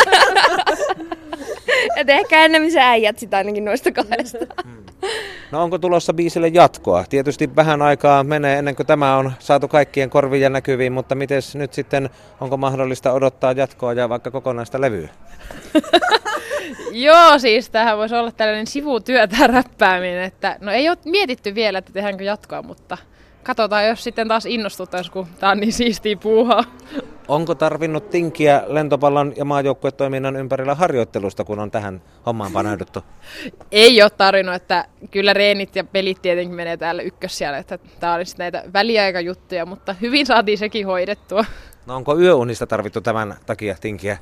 No ei, ei, ei yöunista, mutta päiväunista ehkä. Että mä olin vähän aika saanaa mun kämpissä, mä olin vähän aika ilman kämpistä, kun se oli tota, reissussa Kiinassa seuraajoukkueen kanssa, niin silloin kun, sit kun mä olin yksinään kämpillä, niin sitten mä mietiskelin kyllä sanoja, mutta päiväunista on tingitty, mutta yöunista ei. Oletteko valmiit keikalla, jos kutsu käy? no ikään on yksi kutsu jo käynyt, mutta, mutta ollaan varmaan tuolla ensi kesäfestareilla pääesiintyneet. Että Sitten täytyy sanoa, että sori maajoukko, no ei vaan. että, että kyllähän tätä ihan, ihan hyvän mielen, hyvän, hyvälle mielelle, kun saa ihmisiä, niin totta kai sitä mieluusti tekee. Ja, tota, esiintyminen on tämänkin kolmikon niin kuin vahva puoli. Yleisradiolaisena on pakko kysyä, että miten innostaisi ajatus uuden musiikin kilpailusta? Ai joo, no nyt tuli tähän yllättäen, mutta eipä ole tullut ajateltuakaan asiaa, että mitä, niin, keksitään joku uusi biisi vielä sitten semmoisen kilpailuun. Katse, katsellaan, mitä tulevaisuus tuo. Voisiko se olla jotain muutakin kuin räppiä? Pumppaa, tangoa, valssia, jenkkaa? Mm, no miksei, mutta kyllä mä ehkä meidän kohdalla pitäytyisin tässä räppäämisessä. Kyllä me tanssia voidaan sanoa, se ei ole ongelma, mutta ehkä, ehkä tommonen hip-hoppi sitten on se meidän paras, niin kuin miten tuoda esille asiat. Tuossa itse asiassa meillähän on vähän viritteillä tässä jotain muutakin, että jos saadaan aikaiseksi, että, että meillä on toi Pärmäkosken poika tuolla vetää meille alkulämmittelyä niin, niin omaperäisiä liikkeitä, että siitä ehkä tulisi joku samanmoinen juttu. Miten tärkeää ylipäänsä se musiikki ja musiikin antama voima on lentopallo maajoukkueelle naisille teille, kun nyt sitten huomisesta eteenpäin taistelette EM-lopputurnauspaikkasta Puolaa ja Unkaria ja Viroa vastaan, niin soiko siellä pukukopissa musiikki vai keskitytäänkö ihan rauhassa? Siis kyllä yleensä kaiuttimista tulee siellä musiikki, että se saa niinku porukan siihen fiilikseen, että huomaa sitten, että pystyy vaan vaikka keskittyä ihan rauhassakin siinä, mutta se musiikki on siellä taustalla, niin saa sellaisen hyvän meiningin siihen. Ja, että on se tärkeä osa niinku, tätä pelaamista ja kaikkea. Mikä kopissa soi? No meidän biisi tietysti sitten toi Matseeni on ollut DJnä, mitä sieltä sitten sattuu tulee, mutta semmoista menevää, kaikille tulee hyvä fiilis, että en itsekään muista kyllä ketään pelaajaa, joka ei olisi tykännyt kuunnella musiikkia esimerkiksi pukkarissa, että kyllä se mitä kovempaa se soi, niin sen parempi. Mitäs Mikaela, olet varannut nyt Unkarin ja Puolan retkille? Tota, yritin etsiä vaan kaikki englanninkieliset biisit mun puhelimesta. se on pääosin vähän korealaista, mutta... että kaiutin on mulla, niin mä päätän. miksei, miksei suomenkielistä? Ei suomenkielinen lähde, vaan meidän räppi lähtee oikein. No minkälainen on fiilis nyt kun edessä ovat tärkeät pelit ja paljon on tehty töitä ja vaivaa nähty, mutta mitenkäs sitä satoa ryhdytään korjaamaan, minkälaisin odotuksen? No totta kai lähdetään sinne karsintoihin voittamaan kaikkia pelejä ja sieltä menemme oikeasti niihin kisoihin. Että meillä on tässä nyt ollut oikeasti tosi hyvä tämä valmistautuminen. Että totta kai jo omalla joukkueella on parannettavaa vielä, mutta täysluotto on kyllä tähän meidän toimintaan tällä hetkellä. Miten kuvailisit Puolaa, Unkaria ja Viroa? Öö, no Puola, totta kai kova vastustaja. Viro ja Unkari on sit myös tuttuja. Että Viro on voitettu ainakin, Unkari en, on voitettu myöskin, joo. Että Unkari on ehkä aika samantasoinen mitä me, että kyllä lähdetään niitäkin voittaa. Minkälaiset resurssit Roosa on naisten maajoukkueella toimia Suomessa ja hakea menestystä? No nyt meihin on alettu panostaa paljon enemmän, mikä, mikä on hieno asia ja se näkyy myös meidän joukkueessa, ollaan tajuttu, että, että nyt vihdoin myös meihin panostaa ja meihin uskotaan. että itse ollaan uskottu jo kauemmin aikaa, mutta nyt on, on hieno nähdä, että li, liitto tulee myös niin kuin haluaa enemmän tasa-arvoa, ei pelkästään mennä niin, että kun miehet pärjää, niin miehiin panostetaan. Että mun mielestä ihan selvästi on tänä keväänä ja kesänä näkynyt että niin kuin meidän meiningissäkin oikeasti, että on ollut tosi kivaa ja hieno nähdä, että meihin uskotaan ja panostetaan. Minkälainen on visio naisten lentopallon tulevaisuudelle Suomessa? Uh, oikein hyvä, että nämä, niin kuin lähtökohdat, mitä nyt ollaan niin kuin alettu rakentaa paremmiksi ja paremmiksi, niin mä luulen, että se kantaa hedelmää aika nopeastikin. Että ensimmäinen, ensimmäinen katse on siinä nyt näiden karsi, karsintojen, karsinoista eteenpäin pääsyssä ja ensi kesänä sitten uudet tavoitteet ja kyllä niin kuin lähtee tosi pitkälle ja tämä porukka on, tämä porukka on niin kova, että, että me kyllä niin kuin pistetään hyvin tämä juttu alueelle, että tulevaisuudessakin nousujohteinen suunta. Miten houkuttelisitte mukaan niitä satoja ja tuhansia lentopallon ystäviä, jotka ovat olleet reissussa miesten tukena ja taustalla? Öö, no en mä oikein osaa muuta sanoa. Mä oon itse someen kirjoittanut koko ajan, koko ajan tässä lähiviikkoina, että kovempaa jengiä saatte hakea. Että meillä on tosi kova porukka, meillä on tosi kivaa keskenään ja se ainakin mun lähipiiri on sanonut, että se näkyy myös ulospäin, että sitä on tosi kiva katsoa, että kyllä mekin osataan pelata ihan yhtä lailla kuin miehetkin tai ketkä tahansa muut tässä maailmassa. Miten sinä kannustaisit vielä katsomaan myöskin naisten maajoukkojen otteita? No siis tietenkin tuolla samalla, niin mitä Roosa just sanoi, että se some vaan laulamaan, niin kyllä niin kuin se nykyajan ihmisiä kiinnostaa oikeasti, että kun siellä jaetaan tätä niin kuin omia pelikokemuksia ja sitä, että missä tapahtuu mitäkin milloin. Et totta kai olisi hienoa saada paljon porukkaa katsomaan meidänkin pelejä. Onnea matkaan, kiitoksia haastattelusta ja menestystä EM-karsintoihin. Kiitos. Kiitos. Come on! Runtua, runtua, tää on meidän Lena. Vastustajan nesteessä aina joutuu pelaa. Pärmiksen lempiliike ihan perinteinen. Älä selitä, nyt loppu päriseminen. Tase ain hoke ei oo mitään rajoja, eli no limits kohti lentopallotaloja. Vaikka joskus joku meistä olisi ihan metässä, niin kentällä ollaan. En mie ensiä, vaan hashtag metässä. Ylepuheen urheiluiltaa. Mikaela Madsen, Rosa Koskelo ja Noora Kosonen siinä räppäsivät. Mites Toni Flink, äh, kuka heistä tai kuinka moni heistä on avauksessa huomenna, kun pelit siellä Budapestissa alkavat? Hehän on avauksessa kaikki. Onko muuten uutisoitavaa joukkueen terveystilanteesta tai kokoonpanosta? Ei, ja ton mitä sanoit tuosta, että kaikki on avauksessa, niin siltä se vahvasti vaikuttaa aika lailla. Tasekangasniemi on tota seitsikkoa tuossa hionut alusta alkaen tuohon tohon kuosiin, ja mikä sitten tietysti on ollut positiivista harjoituspeliä ja muiden myötä, niin ne vaihtopelaajat on yhä, yhä parempia ja parempia ja niitä on yhä helpompia ja helpompi ottaa sieltä penkiltä kentällä. Ja yksi sellainen pelaaja, jonka väkisinkin haluan nostaa esille, on taas tämänkin päivän harjoitusten perusteella meidän toinen hakkuri 16-vuotias vuonna 2000 syntynyt Suvi Kokkonen, joka on, joka on huikea muija niin kuin nämä muutkin. Mitenkäs Toni Flink, eh, Suomi kohtaa Puolan, eli niin sanotusti kova kärki edellä tulee joukkueesta vastaan. Onko sillä ollut vaikutuksia joukkueen valmistautumiseen?